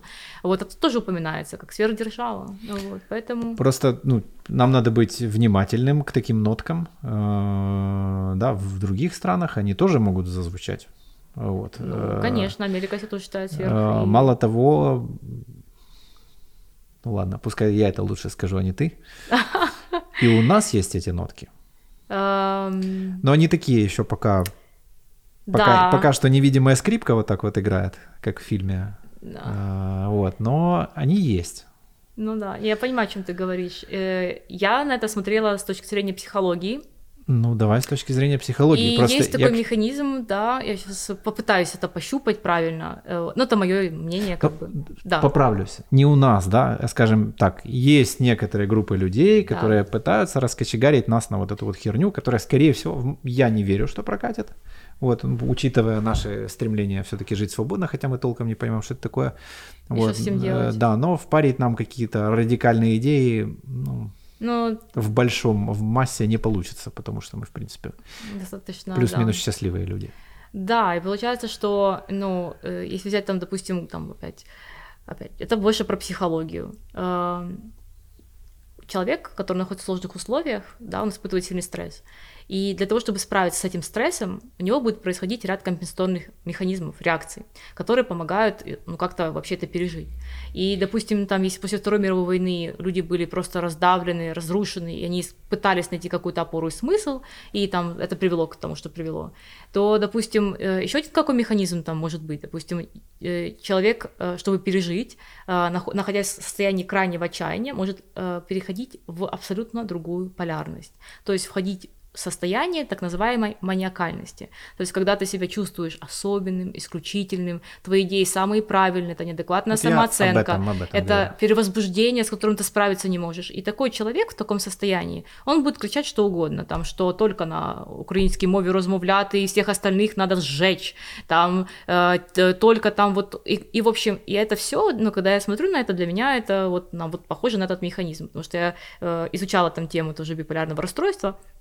Вот, и как мне кажется, что все-таки вот этот вот перекос, и когда человек падает в эту маниакальность, маниакальность сопровождается еще, ну, чисто химическом уровне вот этим ощущением удовольствия. То есть человек, да. его переполняет это состояние перевозбуждения и удовольствия. И это как компенсация за вот ту боль, которую, ну, невозможно пережить. Mm. Вот, соответственно, таким образом как бы психика откатывается вообще в другую полярность и вроде как уравновешивается, но потом после этого опять-таки приходит откат обратно. Человек опять спускается туда, куда он не хочет идти, и это разрушительно, и потом откат обратно. Поэтому таких людей будет колбасить, они будут кричать такие вещи, не находясь реально в равновесии, не, ну, для меня это вот так. То Я есть, за... знаешь, как вот, мне кажется, очень важно, знаешь, какой-то маркер дать людям просто, чтобы они понимали. То есть, если ничего нет плохого в желании, чтобы все говорили на украинском языке, это прекрасно, ну, да. это клево, супер. Типа, отличная идея. Ну, но если вы чувствуете, что вы эмоционально очень сильно вовлечены в эту тему, и у вас начинает просыпаться какая-то агрессия, там еще что-то. Желание изничтожить этих людей, это все звучит. Это красный флаг. Ровно в этот момент вы ничем не отличаетесь от этих дебилов, которые... Вообще ничем, это да. самое страшное. Вот, поэтому... Но. Разумный, нормальный взрослый диалог, аргументированный, вот, уважение. Мы что-то за свободу как бы выступаем. Ну, ну так давайте бы, да. будем свободными, да, ну, да. и как бы и не мешать быть свободным другим людям. Ну, ты озвучил этот вопрос. Вот, ну, ну, блин. Ну да. У нас свобода слова. Свобода да, слова. Да, вот. Да. И как бы никаких проблем с этим нет. Вот. Проблема есть у человека, который испытывает эти негативные эмоции, ярость и так далее. Он живет с этим, он таскается с этим. Он как вот этот вулкан ходит, бедный, короче, и он же все равно, и он бессилен. Ему же плохо, самому с собой плохо. То есть это первый индикатор того, что человек с собой справиться не может. Да. И он это выносит, выво- да. выводит, выносит вовне. Да. И таким образом создает как бы конфликт вовне. Но это на самом деле внутренний конфликт. Вот. Да. И такая же реакция, и за что я тоже думала по поводу того, что будет после войны, после победы нашей, о том, что пережив такое потрясение, такой огромный стресс, что, скорее всего, будет много таких тенденций и депрессивных реакций, и поэтому посттравматическое расстройство, и какие-то радикальные идеи. Очень жутко сейчас прозвучит, что я скажу, но есть и плюсы. Конечно, есть и плюсы. Мы, мы все будем очень заняты, ты знаешь? Вот, потому что тут поразъебывали столько, что ну, при, придется это все восстанавливать. Восстанавливать сто процентов. Вот, то есть какое-то N времени мы такие, и вот все пределы. Да. Вот. Но единственное, вот, вот меня больше всего беспокоит группа людей, это те, которые вот это, знаешь, начнут жить после войны. Вот, вот мне кажется, вот... вот у них будут проблемы. Угу. Ну, вот. Я как-то меньше сталкивалась с такими людьми, как-то в моем окружении. Потому что, ну, не всех. Время для уроков игры на пианино, вот, отложенных еще с двенадцати лет в сорок пять, да, то есть там, ну, дом надо будет строить, там, налоги платить, вот это все. Ну, то есть надо будет работать ну, нахрен, будет а работать. Не сидеть и, ой, да, это искать тоже себя. Оправдание опять, это оправдание, да. Почему я не готов брать ответственность и что-то делать. Да, как и сейчас надо работать, ну, то есть. Ну, да. Сейчас, ну, ну это прям очень просто важно. Сейчас да? Это в более сложных условиях, но все равно это нужно делать. Но, но сейчас самое время, самое время. То есть не потом, а вот сейчас mm-hmm. самое время. Вот прямо да. сейчас. Слушай, ну, ну вот мы работаем, у нас есть менеджеры, пятьдесят человек. Ну часть из них, я прям вижу, они вот это все замерз человек. А что, ну, да. а что работает? Ну все. Да, и это то, что мне тоже было интересно это посмотреть, это, это нигилизм. Да. Это конкретное явление, связано с тем, что человек теряет какую-либо опору на какие-либо смыслы. Чувак, нет, ты вот эту бы историю сейчас свою рассказал бы вот ребятам, которые, вот, которые дома лишились, например. Да. Вот, что тебе сейчас вот как-то грустно, что ты не видишь смысла. Да-да-да. Что тебе вот, ну а как? Это форма... Это форма отказа от ответственности. То есть человек как бы напрягался, когда работал, вероятно, для него это давалось сложно, потому что была там какая-то задача. А сейчас как бы на фоне всего этого стресса, то для того, чтобы как бы всё-таки высвободиться от ответственности, наконец-то там разрешить себе ничего не делать, как бы, вот повод, вот наконец-то он появился. Да. Это уникальный Слушай, повод. Слушай, действительно, класс! Войнушка. Ну, все, можно ни хера не делать. И это оправдывает очень много вещей. Ребят, серьезно, вот это звучит, ну, пиздец, но это у вас в голове. То есть, если вы вот один из тех людей, которые, а какой смысл и так далее, это реально ваш мозг говорит вам, это твое время. Это, это твое время. So take Твой your fucking настал. Chance и ложись на диван. И вот. Ложись на диван. Ну, реально. Да, и, конечно, здесь тоже сложно так... Э- так как бы опять радикально про это говорить, потому что я могу там, опять смотреть на это еще глубже, да, и понимать, что, к примеру, это наш предыдущий подкаст с тобой, человек, который находится в состоянии травмы, это третья стадия стресса, это истощение, это иммобилизация, это то состояние, когда физиологически человек действительно не способен на какие-то действия, он заморожен, как ты говоришь. И здесь, конечно, тоже вопрос, если я в таком состоянии, то я тоже должен взять на это ответственность, выйти из того состояния и быть способным там как-то действовать. Что это дает? Смыслы. Ну, конечно, дает смыслы. Свобода. Не очень клевый смысл. Вообще. Я сегодня просто бомблю, блин, просто как с пушек. Да, вот, ты ребята, даже больше sorry, говоришь, чем я. Это просто это, да, уникально. Давно не записывали, знаешь, у меня за это время как-то накопилось, видимо. Да. Вот, потому что была свобода год назад. Вот, да, как да, вы ей пользовались? Была, у нас она была. Вот, соответственно, смысл, ну, такой себе. То есть это прокатит, пока есть угроза. Да. А когда угроза закончится? Что тогда? Придется искать другой смысл. Ну да. И вот если человек другой смысл не найдет, он превратится в кого? Вот в того же сумасшедшего, который будет одержим идеями, что тут надо расстрелять, убить да. всех там, короче, всех, кто не согласен. Похож на русского. Ну, там, да. Я не знаю, стоял рядом с русским. Э, да, родился в Советском Союзе. Ну да. Там, ну, условно, я сейчас утрирую, нет, но, нет, ребят, да, но если мы как бы раз, раз убиваем там весь Советский Союз, ну, придется и людей как бы тоже, тех, которых там жили, ну, да, да, вместе с их опытом, вместе с их смыслами того времени, вместе там, ну, в общем, короче, надо, ну, реально понимать, ну, адекватиться просто как-то. В самом утверждении о свободе можно как бы уточнить, что свобода предполагает до хрена ответственности. Да, да, да, и это самое сложное, что нужно понимать про свободу. Да. Поэтому быть несвободным, да, там, быть чем-то ограниченным, это намного упрощает жизнь, потому что у тебя есть какой-то порядок, тебе сказали, что делать, и ты не паришься. Да, да. А когда у тебя есть свобода и, соответственно, ответственность за многие вещи, то это усложняет на порядок жизни. Это намного да. сложнее. Знаешь, как свобода и... имеет смысл, пока сидишь в клетке. Вышел из клетки, я свободен. Да, а что с этим делать? И что, что дальше? Что, а что дальше? Да. Придется себя копать, себя любить, учиться. И... Да, и тут, конечно, большая, ну, большая как бы тема связана с тем, опять мне было интересно про это думать, про то, что, допустим, опять, что, что держало человека там, когда вот было, э, доминировала идея церкви и религии, вот, как она помогала человеку справиться с этим всем, то есть с этим всем э, тревогой, с неопределенностью, наполнить жизнь смыслом, да, там, потому что люди верующие, у них есть как бы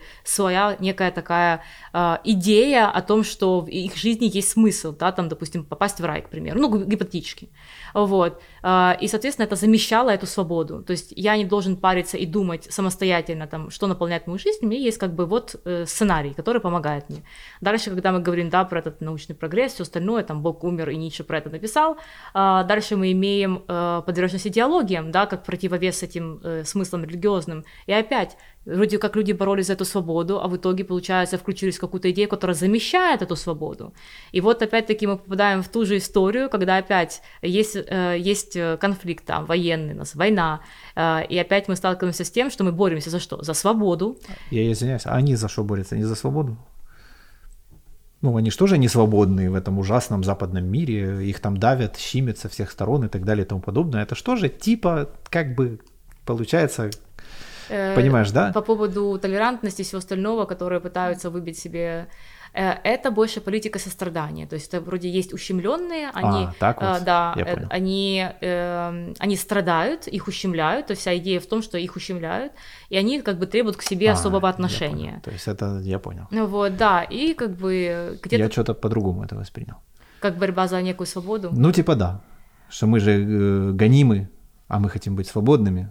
Но um, да, я забыл, что они настолько да. свободными, что прям на весь мир, да. Мне кажется, прям... что свобода даже они не рискнут никак, потому что свобода предполагает опять-таки что-то потом делать с этим. Ответственность. Вот, а они хотят конкретно просто какие-то блага, как я понимаю, ресурсы из-за того, что они ущемленные. Uh-huh. Вот, поэтому, поэтому вот как бы так. И в этом как бы суть всей этой левацкой политики, как я опять для себя это понимаю, сильно упростить как-то так. Вот, поэтому в итоге вся эта гонка за смыслами, и свобода является, что я хочу сказать, одним из смыслов. Вот, и в конечном итоге такая глобальная смена смыслов в эпохах реально, там, девятнадцатое-двадцатое столетие. Вот сейчас мы как бы вроде как должны интегрировать понятие свободы, понимать, что такое свобода, что такое ответственность и самостоятельность. Вот, ну, то я где-то вижу этот процесс так, что мы сейчас на этом этапе находимся. Поэтому, понимая это, ну, как бы можно, наверное, больше обращать внимание на то, как будет строиться общество после военного периода в Украине. Ну, а глобально в мире тоже же вот как бы происходит кризис, да, то есть ну, конечно, рушится перестрой. Я думаю, это что вся будет... идея стабильности, там, идея того, что экономика порешает там все проблемы, ну, ни хера. Вот, есть чуваки, которые... Да, у нас грядет э, вообще экономический же кризис и еще и голод, как там прогнозируют, поэтому... Ну, блин, да, и... тоже как бы с этим как-то... Нет, стабильности там точно сейчас нету. Там... Ну, я к тому, что, знаешь... Есть некая идея. Я, конечно, сейчас могу, знаешь, там параноиков там каких-то разбудить, скажем так, mm-hmm. да, что типа в мире вообще все нестабильно всегда, и всегда есть некая опасность вот, разного... Закончишь, я кое-что, если свое разрешение, объясню тоже по этому поводу, очень интересная штука. Вот. Ну, я к тому, что иллюзия, вот эта стабильность, это иллюзия. Конечно, иллюзия. Вот. Конечно, иллюзия. Тотальная. И чем дольше мы в этой иллюзии спим, тем громче нас разбудят. Да, вот, собственно, я ну. тоже про это думала. Я с тобой вообще, когда мы с тобой назначили тему, э, тему и дату подкаста, я так периодически с тобой разговаривала, ну, внутри у себя в голове. Да и что вот... с тобой? Что со мной, что со мной, где я? Все со мной в порядке. Вот, и, так вот, о чем же я думала? Эм... Смотри, получается, что начнем издалека. Начнем из очень далека. Человек выходит из пещеры, да, там появляется вообще понятие о человеке. Вот. У человека, как бы, как того, кто получил в наследие огромное количество э, различных механизмов мозговых от животных, которые помогают справиться с реальностью, да, там примитивные рефлексы, базовые эмоциональные системы, то есть некий такой, как это правильно технически сказать, некий набор м- базовых базовая комплектация, да? Э, да, некая такая по, базовая по комплектация по умолчанию, да, с которой человек как бы выходит в мир. Это животная часть, то есть человеческая как бы еще как бы как таковой нету. И у человека получается, что есть э, опции, как справляться там, убежать от мамонта, догнать мамонта, приготовить мамонта, потому что там есть огонь и все остальное, дай бог уже. Эм, Вот, но поскольку человек все-таки у него есть более сложная структура мозга и сознания, которая развивается по мере эволюции, человек начинает воспринимать больше, естественно, чем животное. Очевидно, да, у нас, поэтому мы и люди, да, потому что у нас есть сознание, самосознание и все остальное. И благодаря этому сознанию, с одной стороны, дар Божий, там, осмыслять себя, там, сложный психический мир, с другой стороны, в психике отражается мир не узко, там, догнать добычу, поесть, спать, mm. а больше. И с этим больше приходит другая тема о том, что ты начинаешь понимать, будучи там даже просто примитивным человеком, какие-то первых поселения, о том, что как много опасностей есть, как много нестабильности есть. То есть ни, вообще ни хрена ничего не стабильно. То есть этого, вообще, про это слово можно в принципе забыть. И чтобы справиться с этой внутренней тревогой, которая... Надо идти обратно в пещеру. Которая исходит изнутри состояния вот таких вот примитивных всех настроек. Эта тревога связана с, просто с бытием, которое происходит с человеком. Естественно, даже интересно, как думаешь, как придумал человек первобытно справляться с этой внутренней неопределенностью и тревогой? Что ему нужно было придумать для того, чтобы это как-то у себя у- у- успокоить и жить как как-то, насколько это возможно, дальше? Ну, либо бегство, да, типа в виде, там, условно, выдуманной другой реальности, да, либо назад в пещеру, в безопасное место. Ну вот, как я понимаю, все-таки элемент религии, примитивной ну, я, религии, да. Я когда говорил про, про вымышленный мир, я об этом, мир, да. да. Там анимистический подход, там и все остальные. Это способ, это я тоже так понимаю, это способ, как справиться с вот этой огромной просто пропастью, да, между тем, что у меня есть, и за что да. я отвечаю, что я контролирую, и тем, что я вообще ничего не контролирую. Да. И Фрейд сказал очень умную вещь о том, что религия – это защита от страха смерти. И, ну, Фрейда я в принципе люблю, и я понимаю, да, это так и есть, потому что начиная с самых первобытных времен человек, грубо говоря, создал вот это да. все верование. Но... Мы не отрицаем. Нет-нет, это вообще другая тема. Мы сейчас говорим с точки зрения психологии. Я да. тоже человек, который верит в большее. Ну, как бы, мне странно люди, которые не верят в то, что есть что-то большее. Но мы сейчас не про они это. Они просто умные. Они просто, да, они условно, они просто умные. Жесть этой шутки, она многоуровневая, друзья. В общем, поэтому, и чтобы справиться с этим, поэтому в какой-то степени религия – культурный феномен, который помогает вот этой психике человеческой выжить в этом более сложном мире. И естественно, что эволюция шла, и культурный феномен религии, да, он усложнялся, верования менялись, они становились, там, они модифицировались, но в конечном итоге у человека внутри был некий такой надстройка, которая реально помогала выживать в более сложном мире, и регулировать внимание, взаимодействие внутри группы. То есть у людей был некий закон, некие законы, да, там тоже, можно сейчас в голову не приходит. То есть это приходит. Некоторый такой даже логистический момент. Конечно. Упрощение, Конечно. оптимизация. оптимизация. То есть, грубо говоря, даже если мы возьмем там сто человек, из них как минимум там какой-то процент не будут способны думать, не будут способны принимать решения. А мы говорим, вот Им... тебе девять правил. И... Законы Божьи, Делай например. их. Делай их, и все будет хорошо. А да. если не будешь делать, ты попадешь в ад. А если хочешь подумать, то читай дальше. Вот. Да. Если хочешь подумать, то читай дальше и как бы думай. Вот, поэтому для меня в этом смысле, как бы, когда я думала про все эти смыслы, религия выступила вот в таком обличии, что это реально культурный феномен, который помогал психике справиться с вот этой неопределенностью и наполнить жизнь человека смыслом. Да. Вот, и, соответственно, как бы, э, конечно, в итоге э, это должно было трансформироваться, там, опять-таки, в какую-то там глубину духовность, то есть то, что мы сегодня говорим, там, про предназначение, про то, зачем я живу и все остальное. Вот, и когда у человека эту опору убрали или убирают ее, и у него нету на что опереться, то, к сожалению, это человек, который потерянный, у которого не может справиться с этой тревогой. Ну, это, когда я говорю про тревогу, это вот комплекс тех ужасных, сложных чувств, которые возникают у человека, когда он не понимает, что он все здесь делает, что, для чего он живет. Вот. И чтобы справиться с этим, конечно, это большая работа над собой. То, то есть, Я услышал из того, что ты говоришь, возможно, в общем, что, что услышал я. Давай. Что если у меня не хватает смелости, интеллекта, там, еще чего-нибудь для обретения своего собственного смысла, да. мне его впарят. В паре, да, да, это вы, ну, это, ну, это я удобно. На него клюну, скажем так. Это удобно, потому вот. Что думать не надо, как бы этот смысл есть, он готовый, он упакованный. Вот что за ним, да. но это уже большой вопрос. Это вопрос удачи, да? То удачи и ну, исторических условно, фактов. Кому-то не повезло, вот у них там такой человек попался, да? Получеловек, не знаю, как его назвать. Ну, кому-то да. больше повезло, у них там другой человек попался, который там более там каких-то благих намерений, угу. да? Вот. Но это вопрос случая. Вот. Готов ли я свой проект под названием «Моя жизнь» доверить э, воле случая? Ну да.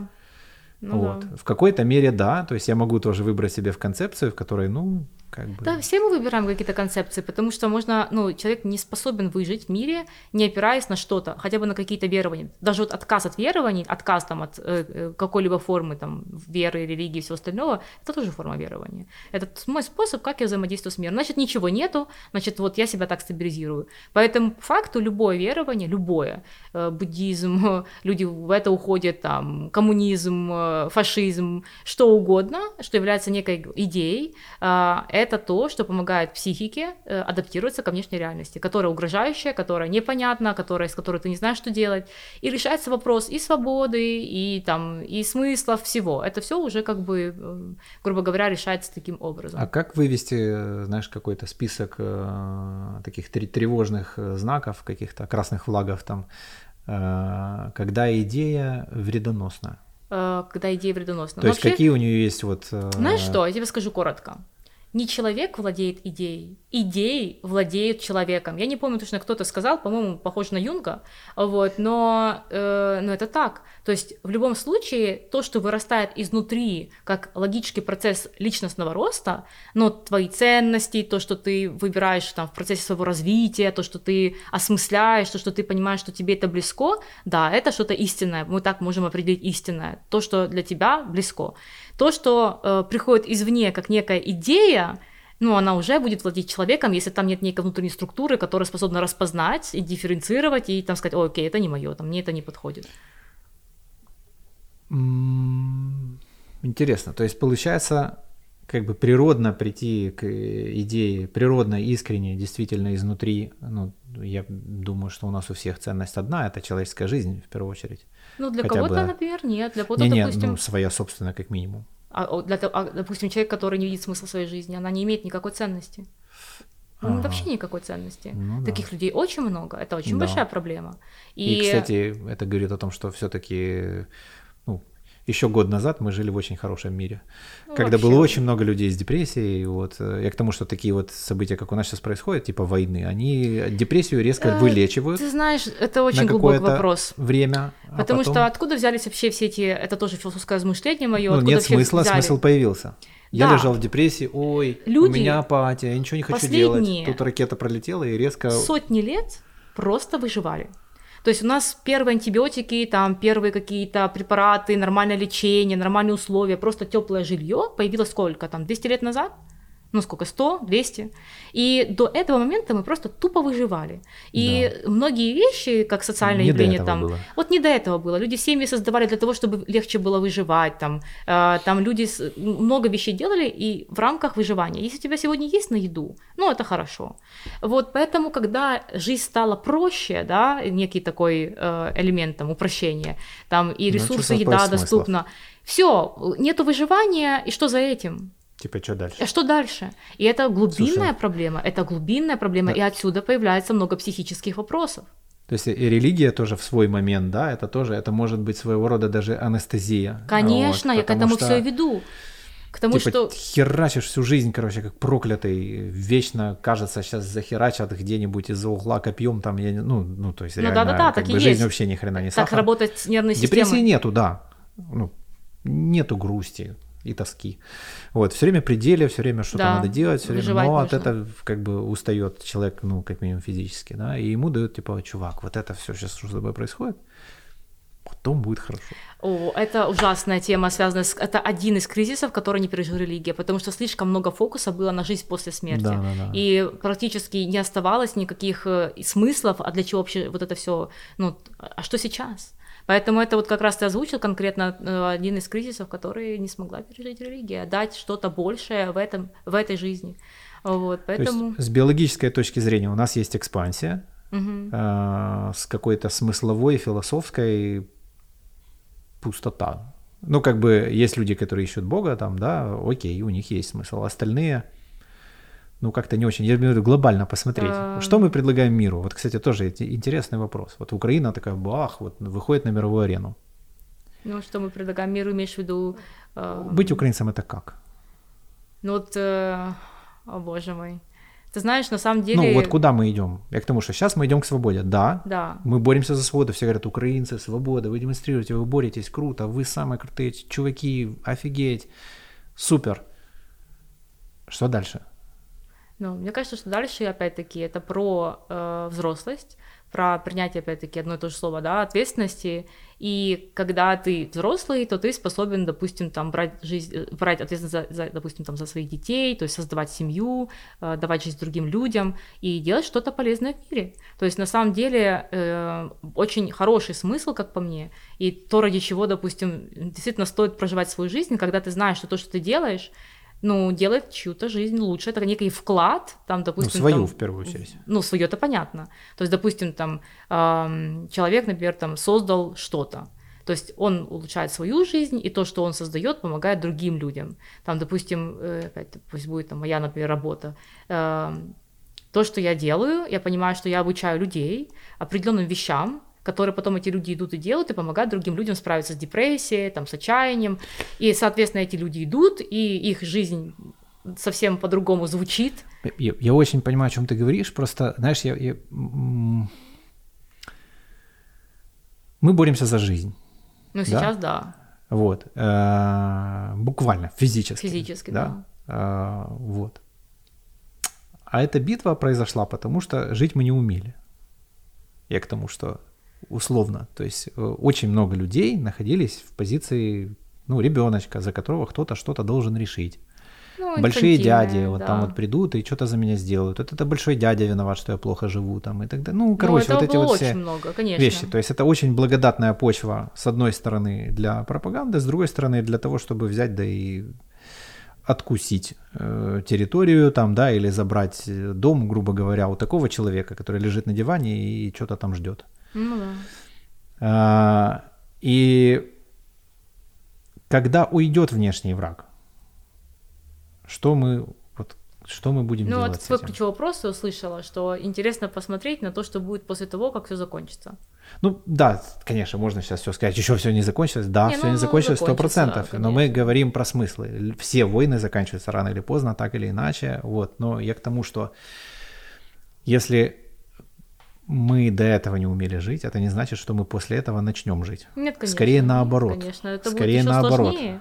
Вот. И, mm. и чем быстрее разобраться с этими понятиями, чем быстрее их для себя решить здесь и сейчас, чем быстрее решить для себя, что такое жизнь, что для меня важно, там, и так далее и тому подобное, как я ее устрою, как я ее устроил раньше, как я ее устрою сейчас.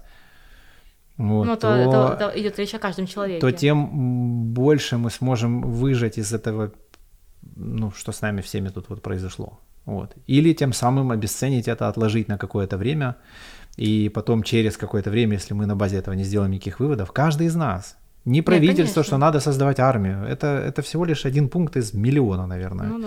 Ну, хотя тут сколько людей, наверное, столько и миллионов пунктов. Ну, да. То есть каждый из нас, он же и есть этот пункт. Конечно, это то, про что я говорила. Да. Вот. И осознать этот момент, вот, и объединиться не только там около идеи битвы с внешним врагом, а в создании вообще, в принципе, да, тоже интересно, себя, что... своей инфраструктуры, своего правительства и тех законов, в которых мы живем. Да, потому что то, что ты говоришь, создать внешнего врага, это то, что сейчас тоже частично происходит, ну, опять-таки, на уровне психологического. Может да? произойти зам... Зам... ну, знаешь, замещение некоторое. Конечно, замещение своих смыслов мы и потом своего будущего. Мы потом свою жизнь будем выстраивать за поребрик, да, смотря. Ну, вот да. Там такая жопа, значит, у нас все хорошо. Ну, и либо, допустим, продолжать как бы бороться там с теми же там русскими, как ты сказал. Или, да, искать внутреннего врага, да. Ну, вот. Хотя, такого. ну, и то, и другое, оно ну, не очень эффективно. Вот. Нет, конечно, а мне просто интересно. Ну, понятно, что вся идея вообще нашего диалога, я, как я понимаю, если это как-то привести к какому-то знаменателю, заключается в том, что для того, чтобы было лучшее будущее, нужно осмыслить, что ты делал до этого, понять, что ты делал так, что не так, вот, понять, что фактор войны, он ни в коем случае не определяет э, твою дееспособность, потому что, допустим, особенно те, кто сейчас находится, допустим, в Киеве, вот, поэтому это не оправдание, почему чего-то не делаю.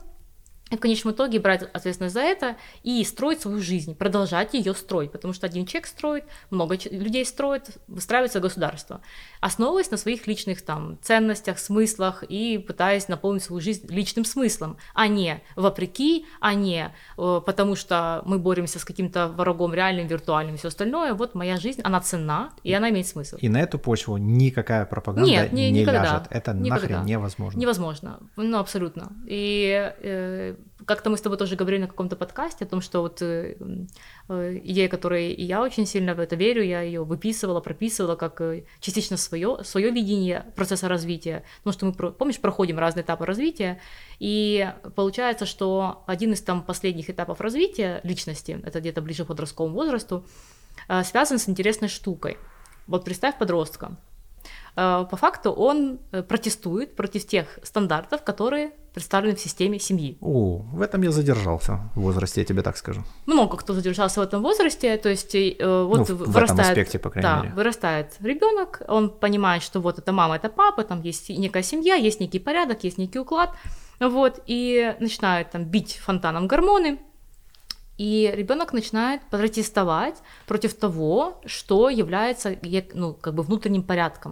Он говорит, все, это все плохо, это все не работает, вот там, я так не буду жить, ну ты же знаешь все эти конфликты, вы не понимаете, как жить, вы не знаете, что такое жизнь, вот я знаю, там, mm-hmm. я вам покажу и все остальное.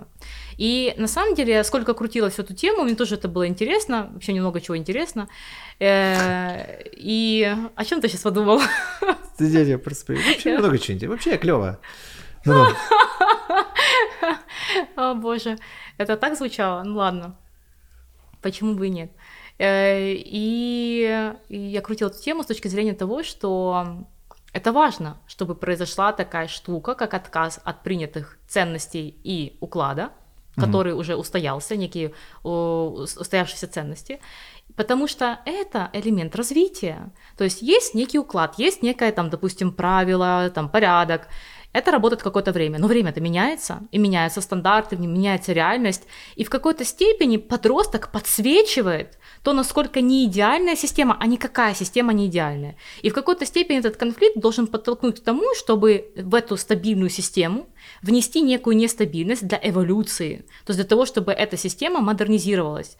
И что, ну, если какие-то реальные вещи да, там приводить, то, э, грубо говоря, если в семье было принято какое-то правило, допустим, так вот нельзя, а так можно, то, допустим, если это действительно рабочая версия вот этой вот идеи, ну, сколько бы ребенок ни кричал, она же никуда не денется, потому что это соответствует реальности. А то, что, ну, там, где как раз тонкий лед, там, где легко это проломить, и там, где э, как раз и возникает много напряжения конфликта, потому что ребенок подсвечивает то, что не работает, там, конечно, возникает э, как раз этот самый кризис. Поэтому часть вещей должны действительно переосмыслиться, и система семьи должна уже с этими новыми какими-то вещами прийти в, как бы, в новом качестве э, возродиться. Вот, поэтому в этом суть подросткового кризиса, и это есть взросление, то есть пересмотр, смелость пересмотреть то, что не, работает не так в связи с тем, что у нас есть новые условия, и опять-таки взять за это ответственность и как бы жить дальше. Holy shit, я только что такое понял. А ну-ка. Получается, весь мир цивилизованный, как мы его называем, он взрослеет. А, а есть люди, которые взрослеть не хотят. Ну, вот. Конечно. Это мы берем вот эти тоталитарные, жуткие вот эти страны, которые напиханы идеологией и всем этим сраным бредом. Угу. Вот. И они просто не готовы идти в рост.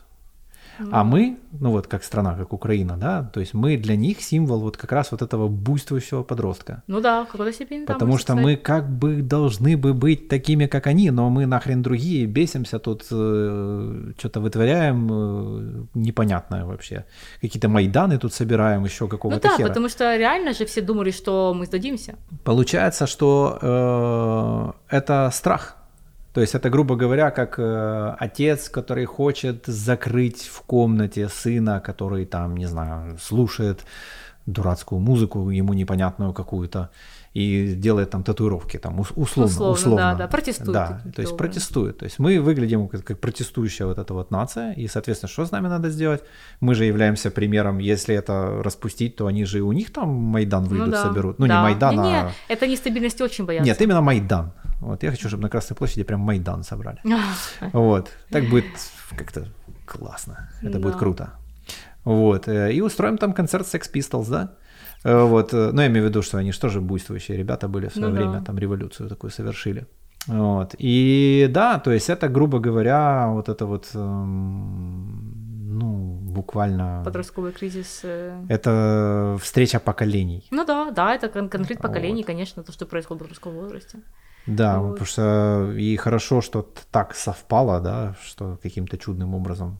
Я действительно в это верю, что у нас молодая команда сейчас управляет нашей страной. Угу. Они вот эти пиджаки с друг другу напечатанными орденами, да, которые тут... говорят, хер знает что, вообще какой-то бред несут, и сами в него, может быть, даже и верят. Я вот. Человек больше компромисса, я бы сказала. И знаешь, тут тоже такой момент, что э, во всем есть как бы свои плюсы и минусы, да?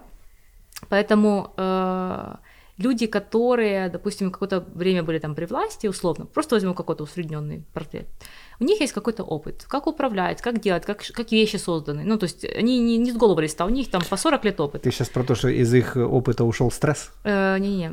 И они расти перестали. Это понятно, что многие, многие стали, перестали, перестали расти, но все равно есть какая-то, ну, ресурс в этом, это опыт, его никуда не деть. Молодые – это новая энергия, это новые возможности, новое видение, это альтернативное видение, но, но у них ни хрена нет опыта. Да. Ну, ты же понимаешь, что без опыта, ну, как бы, ты же начинал бизнес с нуля. Ну, то есть ты понимаешь, что такое есть ошибки. Есть люди, которые его начинали с опытом. Ну, вот. И... Как можно стать бизнесменом, если еще не было бизнеса? Ну, в общем. Поэтому есть, допустим, там, кто бы мог помочь, допустим, там, родители, у которых есть бизнес, там, и ты начинаешь как бы по, по какому-то там шаблону и все остальное, это другая история, когда вообще ничего, и ты создаешь что-то новое. Поэтому у такой, скажем так, скажем, у подростка, опции, да, это видение, это смелость, мечта. Это возможность, мечта, вот, у взрослого это стабильность и опыт, поэтому эти две вещи, как по мне, должны каким-то образом, ну, это сейчас я фантазирую. В синергии существовать, то есть, грубо говоря, старшее поколение учит нас некоторой сдержанности и взвешенности, и даёт какой-то... а молодое говорит, что, ребята, жизнь продолжается, куча всего нового, эгегей, там, да? Ну, это было бы так идеально, я тоже об этом думала, потому что, когда говорят, там, вот, там, новый министр, там, ей, там, столько-то лет, там, я не знаю, меня это не вызывает восторга, потому что э, все равно есть фактор опыта, и чтобы понять, как, я не представляю, это министерство, ну, допустим, там, тоже образование, Господи, это сколько же всего надо понимать, ну, чтобы вообще этим управлять. А ты, ты знаешь, мне кажется, я, я понимаю, почему у нас так происходит, потому что мы тоже засиделись, откровенно говоря. Вот. То есть я к тому, что, знаешь, тут уже тоже произошел некий перекос, у нас не было более, хотелось бы какой-то плавный переход, да, от... А, блин, как бы это сказать? Что, чем сильнее перегиб, короче, тем сильнее откат. Оно уходит в, в обратное. Да, да? Да, то есть у нас откат. Сейчас все настолько молодые, потому что всех очень сильно заебали вот эти старые. Да, это крайность опять-таки. Вот, то есть, грубо говоря, ну, как в Российской Федерации тоже будет, я уверен, что вся вот эта вот компашка, она сейчас на вилы, ну, короче, классика ну, жанра. Там, да, вот это всё. Я тоже так думаю, что будет революция, дай бог, хоть и какая-то. Все эти жуткие вещи, которые с ними произойдут, как бы будут во благо всем, всей, всей ну, планете и, и всем людям, вот, потому что, ну, ну кстати, кому... у этих людей учиться уже, наверное, нечем. Да, но знаешь, кому будет сложнее всех выстраивать жизнь? Это россиянам.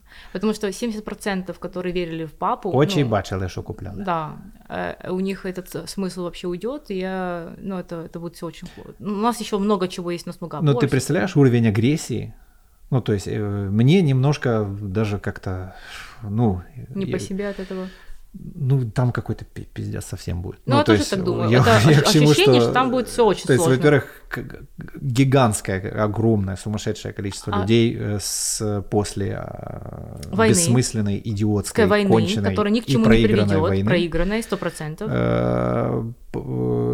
Накладывается на еще более худшие вот эти вот все условия. Дела. Плюс N поколений терпели всю вот эту херню, которая творила да. вся эта компашка. И им подобное а ранее. Теперь, внимание, вот ты сейчас это говоришь, а тебе что это тебе напоминает из истории?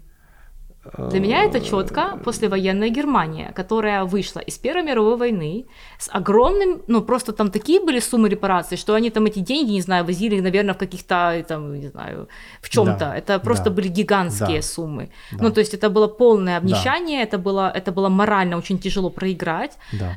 И вот там было много агрессии, там было много людей с оружием. Это, вот я опять, когда думаю про Россию, я думаю про вот эту вот Германию перед да. Второй мировой войной, на секундочку. То есть, грубо говоря, есть какие-то, вероятно, возможности, ну, чисто теоретически. Камбэков, да. Да, о том, что это может прийти с еще большей агрессией. Я вот. Тоже об этом, я да. не исключаю, скажем так, я не исключаю и стараюсь смотреть на это тоже. И одна из тем, о которых я беспокоюсь, и как бы...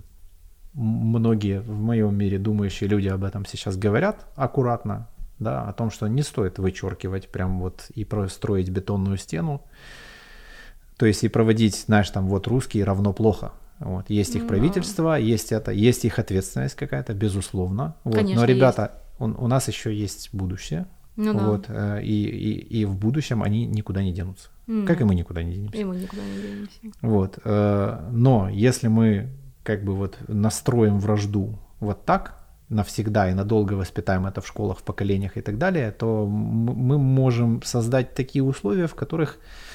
Будет еще, да, прецедент, я тоже про это думаю. И самое mm. страшное, конечно, когда бывает, посматриваю там какие-то новости, меня интересует больше образование, конечно, но вот в школе, в русской школе, в, на уроках, в да, книжках да. уже выписывают. Все говорит о том, что камбэк уже готовится. Он уже готовится. И это так страшно, ну то есть... Да.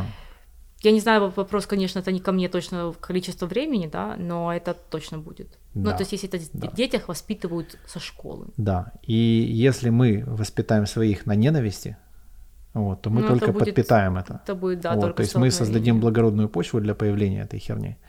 Вот, и глобально те темы, о которых я сейчас очень часто думаю, и, может быть, кстати, поэтому и давно не снимали ничего, что у меня тоже какое-то вот, эм, чего бы я хотел. Да, типа... Я тебя хотела спросить, на самом деле, мы столько говорили про смысл и всё остальное, какой у тебя смысл? Вот я, я, я тебе сейчас попробую это... Я знаю, что он есть. Рассказать, да, и вам тоже, друзья.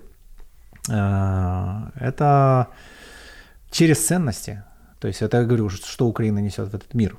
Угу. Свобода, но на уровне борьбы с внешним врагом. Вот. И если мы эту свободу не придумаем, как ее имплементировать, как ее применить в своей жизни без внешнего врага, угу. то мы будем нуждаться во внешнем враге для того, чтобы дальше строить свою свободу за счет внешнего врага. Да, это как человеку, который жертва, ему нужен тиран для того, чтобы чувствовать себя жертвой. Совершенно ну, верно. Это вот. Железно. И э, я верю, что мы как страна сейчас имеем м- почву для... скачка, для роста огромного, для создания истинных нормальных ценностей, э, свободы, любви там, и так далее и тому подобное, в том числе и экспансии, и космоса, и поиска Бога. И, и даже равенство, но равенство возможностей, а не равенство исхода. Yes, совершенно верно. Э, и я очень хочу, чтобы мы этим воспользовались, и смысл э, тех материалов, которые я выпускаю, он... всегда был и об этом, вот, просто я никогда э, с такой точки зрения на это не смотрел, mm-hmm. вот, то есть в какой-то момент вот у меня, я как-то немножко подвыгорел, потому что мне показалось, что все перешло в какой-то такой сугубо прикладной инструмент, типа там, как стать богаче, знаешь, там. Э, Нет, как... там, где философия «Зови меня». Э, да, там, как стать, там, чуть-чуть, там, не знаю, там, как, не знаю, там, условно. Да, перестать да, ссориться да. с папой, там, ну, условно, ну, да. условно. Вот, ну, такие глобальные смысловые вещи, то есть мне это тоже, мне в этом году сорок лет исполнилось. Ух ты. Понимаешь, да? И... Еще нет, слава богу. Ну, ты кое-что знаешь про возрастные кризисы, да, и нет, про конечно, конечно. Эти дела. Я говорю о том, что это же тоже встреча с потерей смыслов, и только да. у нас такой, конечно, экспресс получился прям да, очень... Да. Насыщенный, сто процентов. Да, но вот я бы очень сильно, ну вот как, что, что меня держало, да, в те моменты, когда я был вообще, не, ну то есть я вообще нахрен не понимаю, вот мне сорок лет, что-то там, глаза у меня уже херово видят, там еще что-то, и я прям, война, ну, понятно. Все вообще, зачем все это, ну короче, вот, у меня есть простые, понятные, тупые ритуалы, которые по- позволяют мне пройти эти состояния. Первое, там, смешно звучит, жалость. А, страх, тревога не имеет права голоса. Ну, типа, все просто. То есть, вот я держусь за ритуалы. То есть, у меня есть там спорт, есть спорт, вот это, есть вот это, ожидала, что да? мне надо делать, как я могу помочь ситуации, я могу создать работу, рабочие места, налоги, платить, жертвовать ЗСУ, все, о, mm. о, все, пошел, вклад пошел, типа, все, типа, вот. Работает. Твое, твои действия имеют социально значимые. Но, но все равно потом дальше должен быть смысл. Ради чего все это? Да. И что тогда? Да, и типа, что там? Там победить в войне, чтобы... И для что чего? Там? Да, что типа, там до тебя? А... Любовь. Ну вот прям, ну вот во, во всех смыслах. Mm-hmm. Вот. То есть в первую очередь любовь к себе. Mm-hmm. Вот. И трансляция этого из того, что у меня этого много. Как это должно выражаться? И реализация в жизни. То есть то, что ты делаешь, все ты делаешь правильно, и это еще должно быть из состояния большой любви к тому, что ты делаешь. Да. Да, то есть я вернулся к этому mm-hmm. снова, вот, потому что там даже вот, ну, для многих это может казаться смешно и глупо, но у нас есть там миссия компании, это счастливый человек на исправном автомобиле, на первом месте стоит счастливый человек, mm-hmm. и мы никогда в жизни не построим счастье на несчастье другого человека. Нет, конечно. Вот, потому что то, что я сейчас вижу, это некую тенденцию в сторону того, что когда там плохо, это хорошо. Это коммунизм. У меня плохо, там хорошо, надо пойти и забрать. Все, да, это миллион да. смертей. Это надо запомнить, и вообще к этому никогда не возвращаться. В любой смерти нет ничего хорошего. Нет, однозначно. Вот, ничего. Вот. И люди на войну идут, и убивать других людей тоже не от классной жизни, это тоже надо понимать. Вот. Mm. Я общался с ребятами, которые воюют. И они мне, как бы, они вот на все эти выклики, там, типа, ага, там, горит москали, там, вот это все, они говорят, ребята, вы просто никогда не слышали, как горит человек. И не видели да, этого. Думаю, что в этом это нет ни хера прикольного вообще. При том, что они понимают, с кем они имеют дело, они понимают, в кого они стреляют, кого они сжигают. Да, там какой-то конкретной гранатой или ракетой. Да? И эти люди на передовой говорят, ребята, не говорите так, в этом нет ничего классного вообще. Да, согласна. Так можно это говорить, ужасно. Если человек живет хорошей жизнью. Это значит, что если у него есть вот эти вот эмоции, это значит, что он сейчас сидит на диване. Скорее всего, он находится в очень подавленном состоянии, вот, подавленной своей нереализацией, своей несвободой там, и так далее и тому подобное. И, конечно же, у него вот эта вот вся... Сейчас там... Ну да, внутреннее выходит во внешнее. Вот. Так вот, эта энергия, агрессия, да, ну, ее да. можно как бы на свою жизнь, на свои действия направить. Да, да, конечно. Структурировать вот. себя. На, на себя. На себя. Вот. Э, на свое прошлое, на свои выборы, которые были, судя по всему, неправильно, если человек находится в таком ну, состоянии. Конечно. Вот. И построить свою жизнь. И построить ее настолько хорошо, чтобы мы были м- примером, к которому захотят тянуться. Ну да. То есть и в итоге, если возвращаться к твоим смыслам, что мне очень интересно на самом деле, потому что в какой-то степени ты для меня это ролевая модель мужчины, который реализует себя, у которого есть семья, э, прекрасная жена, ребенок, бизнес, и ну, реально это ролевая модель. Ну, еще раз повторюсь, как, как по мне. Да. Еще немножко придурок, не забывай. Это чтобы было весело. Keep in mind. Ну, это чтобы было весело, но не без этого. Поэтому, поэтому интересно, как бы вот для такого человека, как ты, ты озвучил свои смыслы о том, что, в принципе, все, что ты делаешь, это и есть твой смысл, но ради чего? Для того, чтобы это делать все с любовью. И что тогда? Вот все-таки интересно еще пощупать, вот когда ты доходишь до этого состояния, когда это все происходит с любовью, из избытка, что тогда происходит в твоей жизни? Мне просто хорошо. Просто хорошо. Просто хорошо. Что из этого получится, я не знаю. Вот. Но да, моя задача это, кстати, это быть честным с собой и попробовать. Это вот крутой, крутой тоже феномен в том, что э, когда человек отказывается от смыслов, да, и не хочет брать ответственность за свою жизнь, уходит там в тревогу, в обесценивание и в депрессию, ну, в принципе, все понятно, там, он в плохом состоянии. Но когда человек берет ответственность, и когда человек э, руководствуется каким-то внутренним важным для себя смыслом, и он растет над собой, вот тогда никто не знает, до чего это может дойти. Вот это действительно, то, что ты озвучил, для меня это прям почти книжный пример, а, том, что там уже столько возможностей может быть, что никто даже предугадать этого не может. Там... Одно могу точно сказать. Если вдруг в какой-то момент я вам начну рассказывать, все должны быть счастливыми, есть люди, которые мое счастье украли и ваше украдут, посадите меня нахер в тюрьму. Вот, пока я не натворил каких-нибудь дел. Потому что, ну, я к тому, что, знаешь, это же все всегда м- как некая цикличность, да, типа. Ну, то есть любая, любая идея, и... даже благая, типа, кому благая, кому не благая, то еще тоже, вот, доведенная до максимума, доведенная до...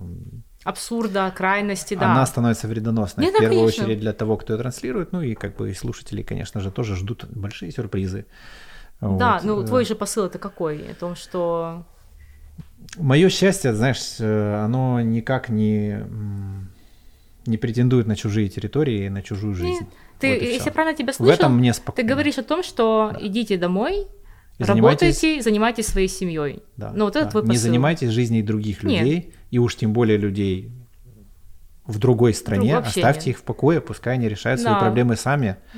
Mm. Им слишком давно за них уже кто-то что-то решал там, вот. Mm. Пускай они сами да. разбираются. И знаешь, вот еще какую хотела Займитесь своей жизнью. штуку интересную сказать, если вообще отличиться от этой темы. И я когда думала про вообще все, опять, все эти процессы, про войну, про это огромное количество агрессии. Так вот, знаешь, что... Э, важно понимать, что вообще агрессия, как таковая, да, она вообще имеет наследственный фактор. То есть те люди, которые, особенно это про мужчин идет речь, которые проявляли очень сильную агрессию, их дети с большей вероятностью будут подвержены тоже агрессии. То есть они будут склонны к проявлению агрессивного поведения. Да. Поэтому, ну, если мы это делаем сейчас, вот таким образом мы как бы нарабатываем вот это вот состояние, то да. в конечном итоге мы будем способствовать тому, что в следующем поколении тоже будет вырастать агрессия. И это, кстати, научный факт, почему я решила про него сказать, потому что эм, ну, вообще само состояние агрессии, контрагрессивные, они у нас в мозге монтированы, потому что агрессия выполняет функцию защиты. Мы через агрессию отстаиваем территорию, свои ресурсы, боремся, конкурируем, выживаем. Поэтому как бы здесь ничего плохого нету. Но э, э, агрессия связана с таким очень важным э, химическим элементом, который всем известен тебе точно, это серотонин. То есть человек, у которого низкий уровень серотонина, склонен к агрессии. И это проявляется так, что э, получается, что человек, который не испытывает удовольствия, радости, он будет склонен к агрессии. Да. Поэтому люди, которые недовольны и не могут с этим никак справиться, и не могут там каким-то образом ну, предпринять какие-то вещи в своей жизни, они будут вот физиологически склонны к агрессии и, соответственно, будут ее проявлять. Может ли человек это поменять? Конечно. Через смыслы? Конечно. Поменять в том смысле, что от агрессии мы вообще в принципе избавиться не можем еще раз, потому что это защитный я, механизм мозга. Я про мозга. Уровень серотонина, про вот эти все вот, дела. А э, наработать какой-то новый навык или, допустим, там э, найти какой-то там свой смысл, это меняет. А, вот. Я просто агрессия, да, ребята, я, я... агрессия, она же может быть разная. Можно на агрессии создать бизнес. А Конечно. можно ли человека убить? Конечно. Вот. Энергия одна и та же. Да, это поэтому я хотела, помнишь, мы с тобой записывали подкаст про токсическую маскулинность. Я да. объясняла, что агрессия – это ну, неплохо, нельзя искоренять это агрессию. Это экспансия, это проявление в этот это мир. Это конкуренция, это развитие, это бизнес. Ну, ну это, заявление о себе. Это заявление, это я развитие. Я же могу заявить о себе как о мерзком… Да, а могу заявить о себе как о человеке, не знаю, который написал картину, там, например, да, или там о человеке, который, не знаю, классно ездит на роликах. Ну, допустим. К примеру, да? Ну, типа, это что же заявить, это что же как бы... Ну, кстати, да. особенно в тоталитарных режимах это очень смелый поступок. Ну да. Картину написать там, еще что-то. Вот. Ну да, то есть я к тому, что я очень бы хотел, чтобы мы всю свою вот эту агрессию, которой у нас сейчас очень много, угу. вот, мы бы ее направили все-таки на создание чего-то прекрасного, великого и того, что будет стимулом меняться других. Ну, да. Вот, и по поводу как бы всяких смыслов, там, и опять-таки удовольствие, неудовольствие, у меня была одна консультация, одна из последних, я преподавала и консультировала, пока преподавала, это была форма обучения. И это была просто настолько напряженная сессия с клиентом, ну, при всей группе, вот, и э, суть была в том, что человек обратился с депрессией, ему очень плохо, ну, грубо говоря, это был какой-то этап работы, и в конечном итоге сессия развернулась таким образом, что даже я не ожидала, что ты понимал, в итоге человек, который находился в депрессии, в отчаянии, естественно, что это сложное состояние, она в этом состоянии была неоднократно в своей жизни, в тот момент, когда она сама осознала, что для нее в жизни важно, и то, то, что дает ей жизни смысла. Я не помню точно, какой вопрос я задавала, по-моему, там, что при каких условиях или что помогло выйти из предыдущей ситуации, но она поняла, что то, что она делает, то, что она помогает людям, она занимается помогающей профессией, тоже кинезиологией, это настолько для нее важно, она чувствует, что она помогает, она чувствует, что она делает что-то для других, и это поменяло кардинально ее состояние. Да, химически депрессия не ушла, с ней надо работать. Но работать с депрессией, когда у тебя есть смысл, который двигает всем твоим существованием, который наполняет твою жизнь, но твой каждый вздох смыслом, и ты понимаешь, ради чего ты это делаешь, ну это же совсем другая история. Ну, она вышла, она была счастлива. То есть в этот момент у нее выработался серотонин? Ну, конечно, да. И естественно, что это смягчает там депрессивный фон, и это помогает там бороться с той же депрессией, которая никуда как бы от консультирования не делась. Может ли таким смыслом быть насилие? Ну, в патологической форме, думаю, да. Вот, поэтому, ребятки... В патологической форме? Если у вас вызывает радость смерть, оторванные конечности и прочие дела... Mm. Будьте к себе очень внимательны в этот момент. Ты знаешь, Скажем на самом так. деле тема вообще насилия, тема вообще, там, допустим, преступности и всего остального сложная, потому что, с одной стороны, очень мощный фактор экономический, то есть большее количество э, насилия проявляется в э, регионах, да, в Америке, по-моему, было проведено США исследование в кварталах, или как они называются там эти кварталы, регионы, э, с низким экономическим уровнем. Да. Вот, и, э, то есть нищета, нужда – это то состояние, которое является мощным внешним фактором, который влияет на то, что человек уже, знаешь, от отчаяния, его ничего не сдерживает, то есть пойти кого-то там убить и все остальное, вот, это уже как бы крайняя форма нигилизма. Кстати, интересно, что Раскольников, да, преступление наказания, это та же тема, то есть человек, который крайне нигилистичен, и, и, им владеет идея, и, и он на фоне этой идеи просто идет убивать другого человека. Поэтому э, вот этот вот э, плохие экономические условия, нищета, потеря смысла, неспособность справиться с, со стрессом, потому что у тебя нет никаких внутренних опор, она ведет к тому, что люди к большей вероятности будут склонны к насилию. Конечно, когда мы говорим про патологические случаи, там, допустим, вот люди, которые стреляли в школе, да, такие случаи стрелки, mm. вот, это скорее, я бы, я бы еще склонялась бы, скорее всего, что это патология какая-то мозговая, потому что говорят психологи, этого ребенка булили там, поэтому нельзя булить. Ну, понятно, что нельзя булить, но это не причина, почему человек берет оружие и стреляет. Ну, булят много кого. Вот, булят много кого, и много кого бьют дома, много над кем издеваются дома, но эти люди не идут, не стреляют. И даже больше, с большей вероятностью, можно сказать, что люди, которых убивали, унижа... били, унижали в детстве, такие родители в дальнейшем будут стараться не делать такого. Конечно. Не делать такого, поэтому патологично делать подобное, хотя вот, вот генетическая склонность к контурам, активным контурам агрессии, она как бы есть. Вот, но человек, имея этот опыт, он как бы обучается этого не делать. Вот, поэтому патологические общества рождаются в патологических семьях, в которых есть патологические условия. То есть это набор факторов, которые приводят к тому, что приводят. И вопрос, что с этим делать, потому что ну, то, что люди раньше делали, да, ну, как бы, ну, не сработало. Да, нельзя там пойти отнять, чтобы у тебя было хорошо. Там. Нельзя всех контролировать и убивать тех, кто с тобой не согласен. Там. Ну, так не работает. Вот, поэтому что работает, как я поняла, что ответа все-таки как бы такого, как мы с чего-то с тобой начинали, его нету. Иерархия, она стабильна, вот, она у нас в мозгу прописана, на это есть ряд механизмов мозговых. Поэтому у нас есть Бог, космос. Вот. Космос и... как попытка его увидеть. Да, ну, в какой-то степени, вот, да. Я к тому, что да, ну, то есть мы эту всю свою агрессию, чтобы друг друга не перехрачить, мы как бы можем... направлять на... Но это же скажу, что есть э, тоже научные подтверждения того, что мораль и духовность, но н- ничего подобного там с э, религией не имеют, потому что это эволюционная форма, как сохранить стаю, популяцию живой.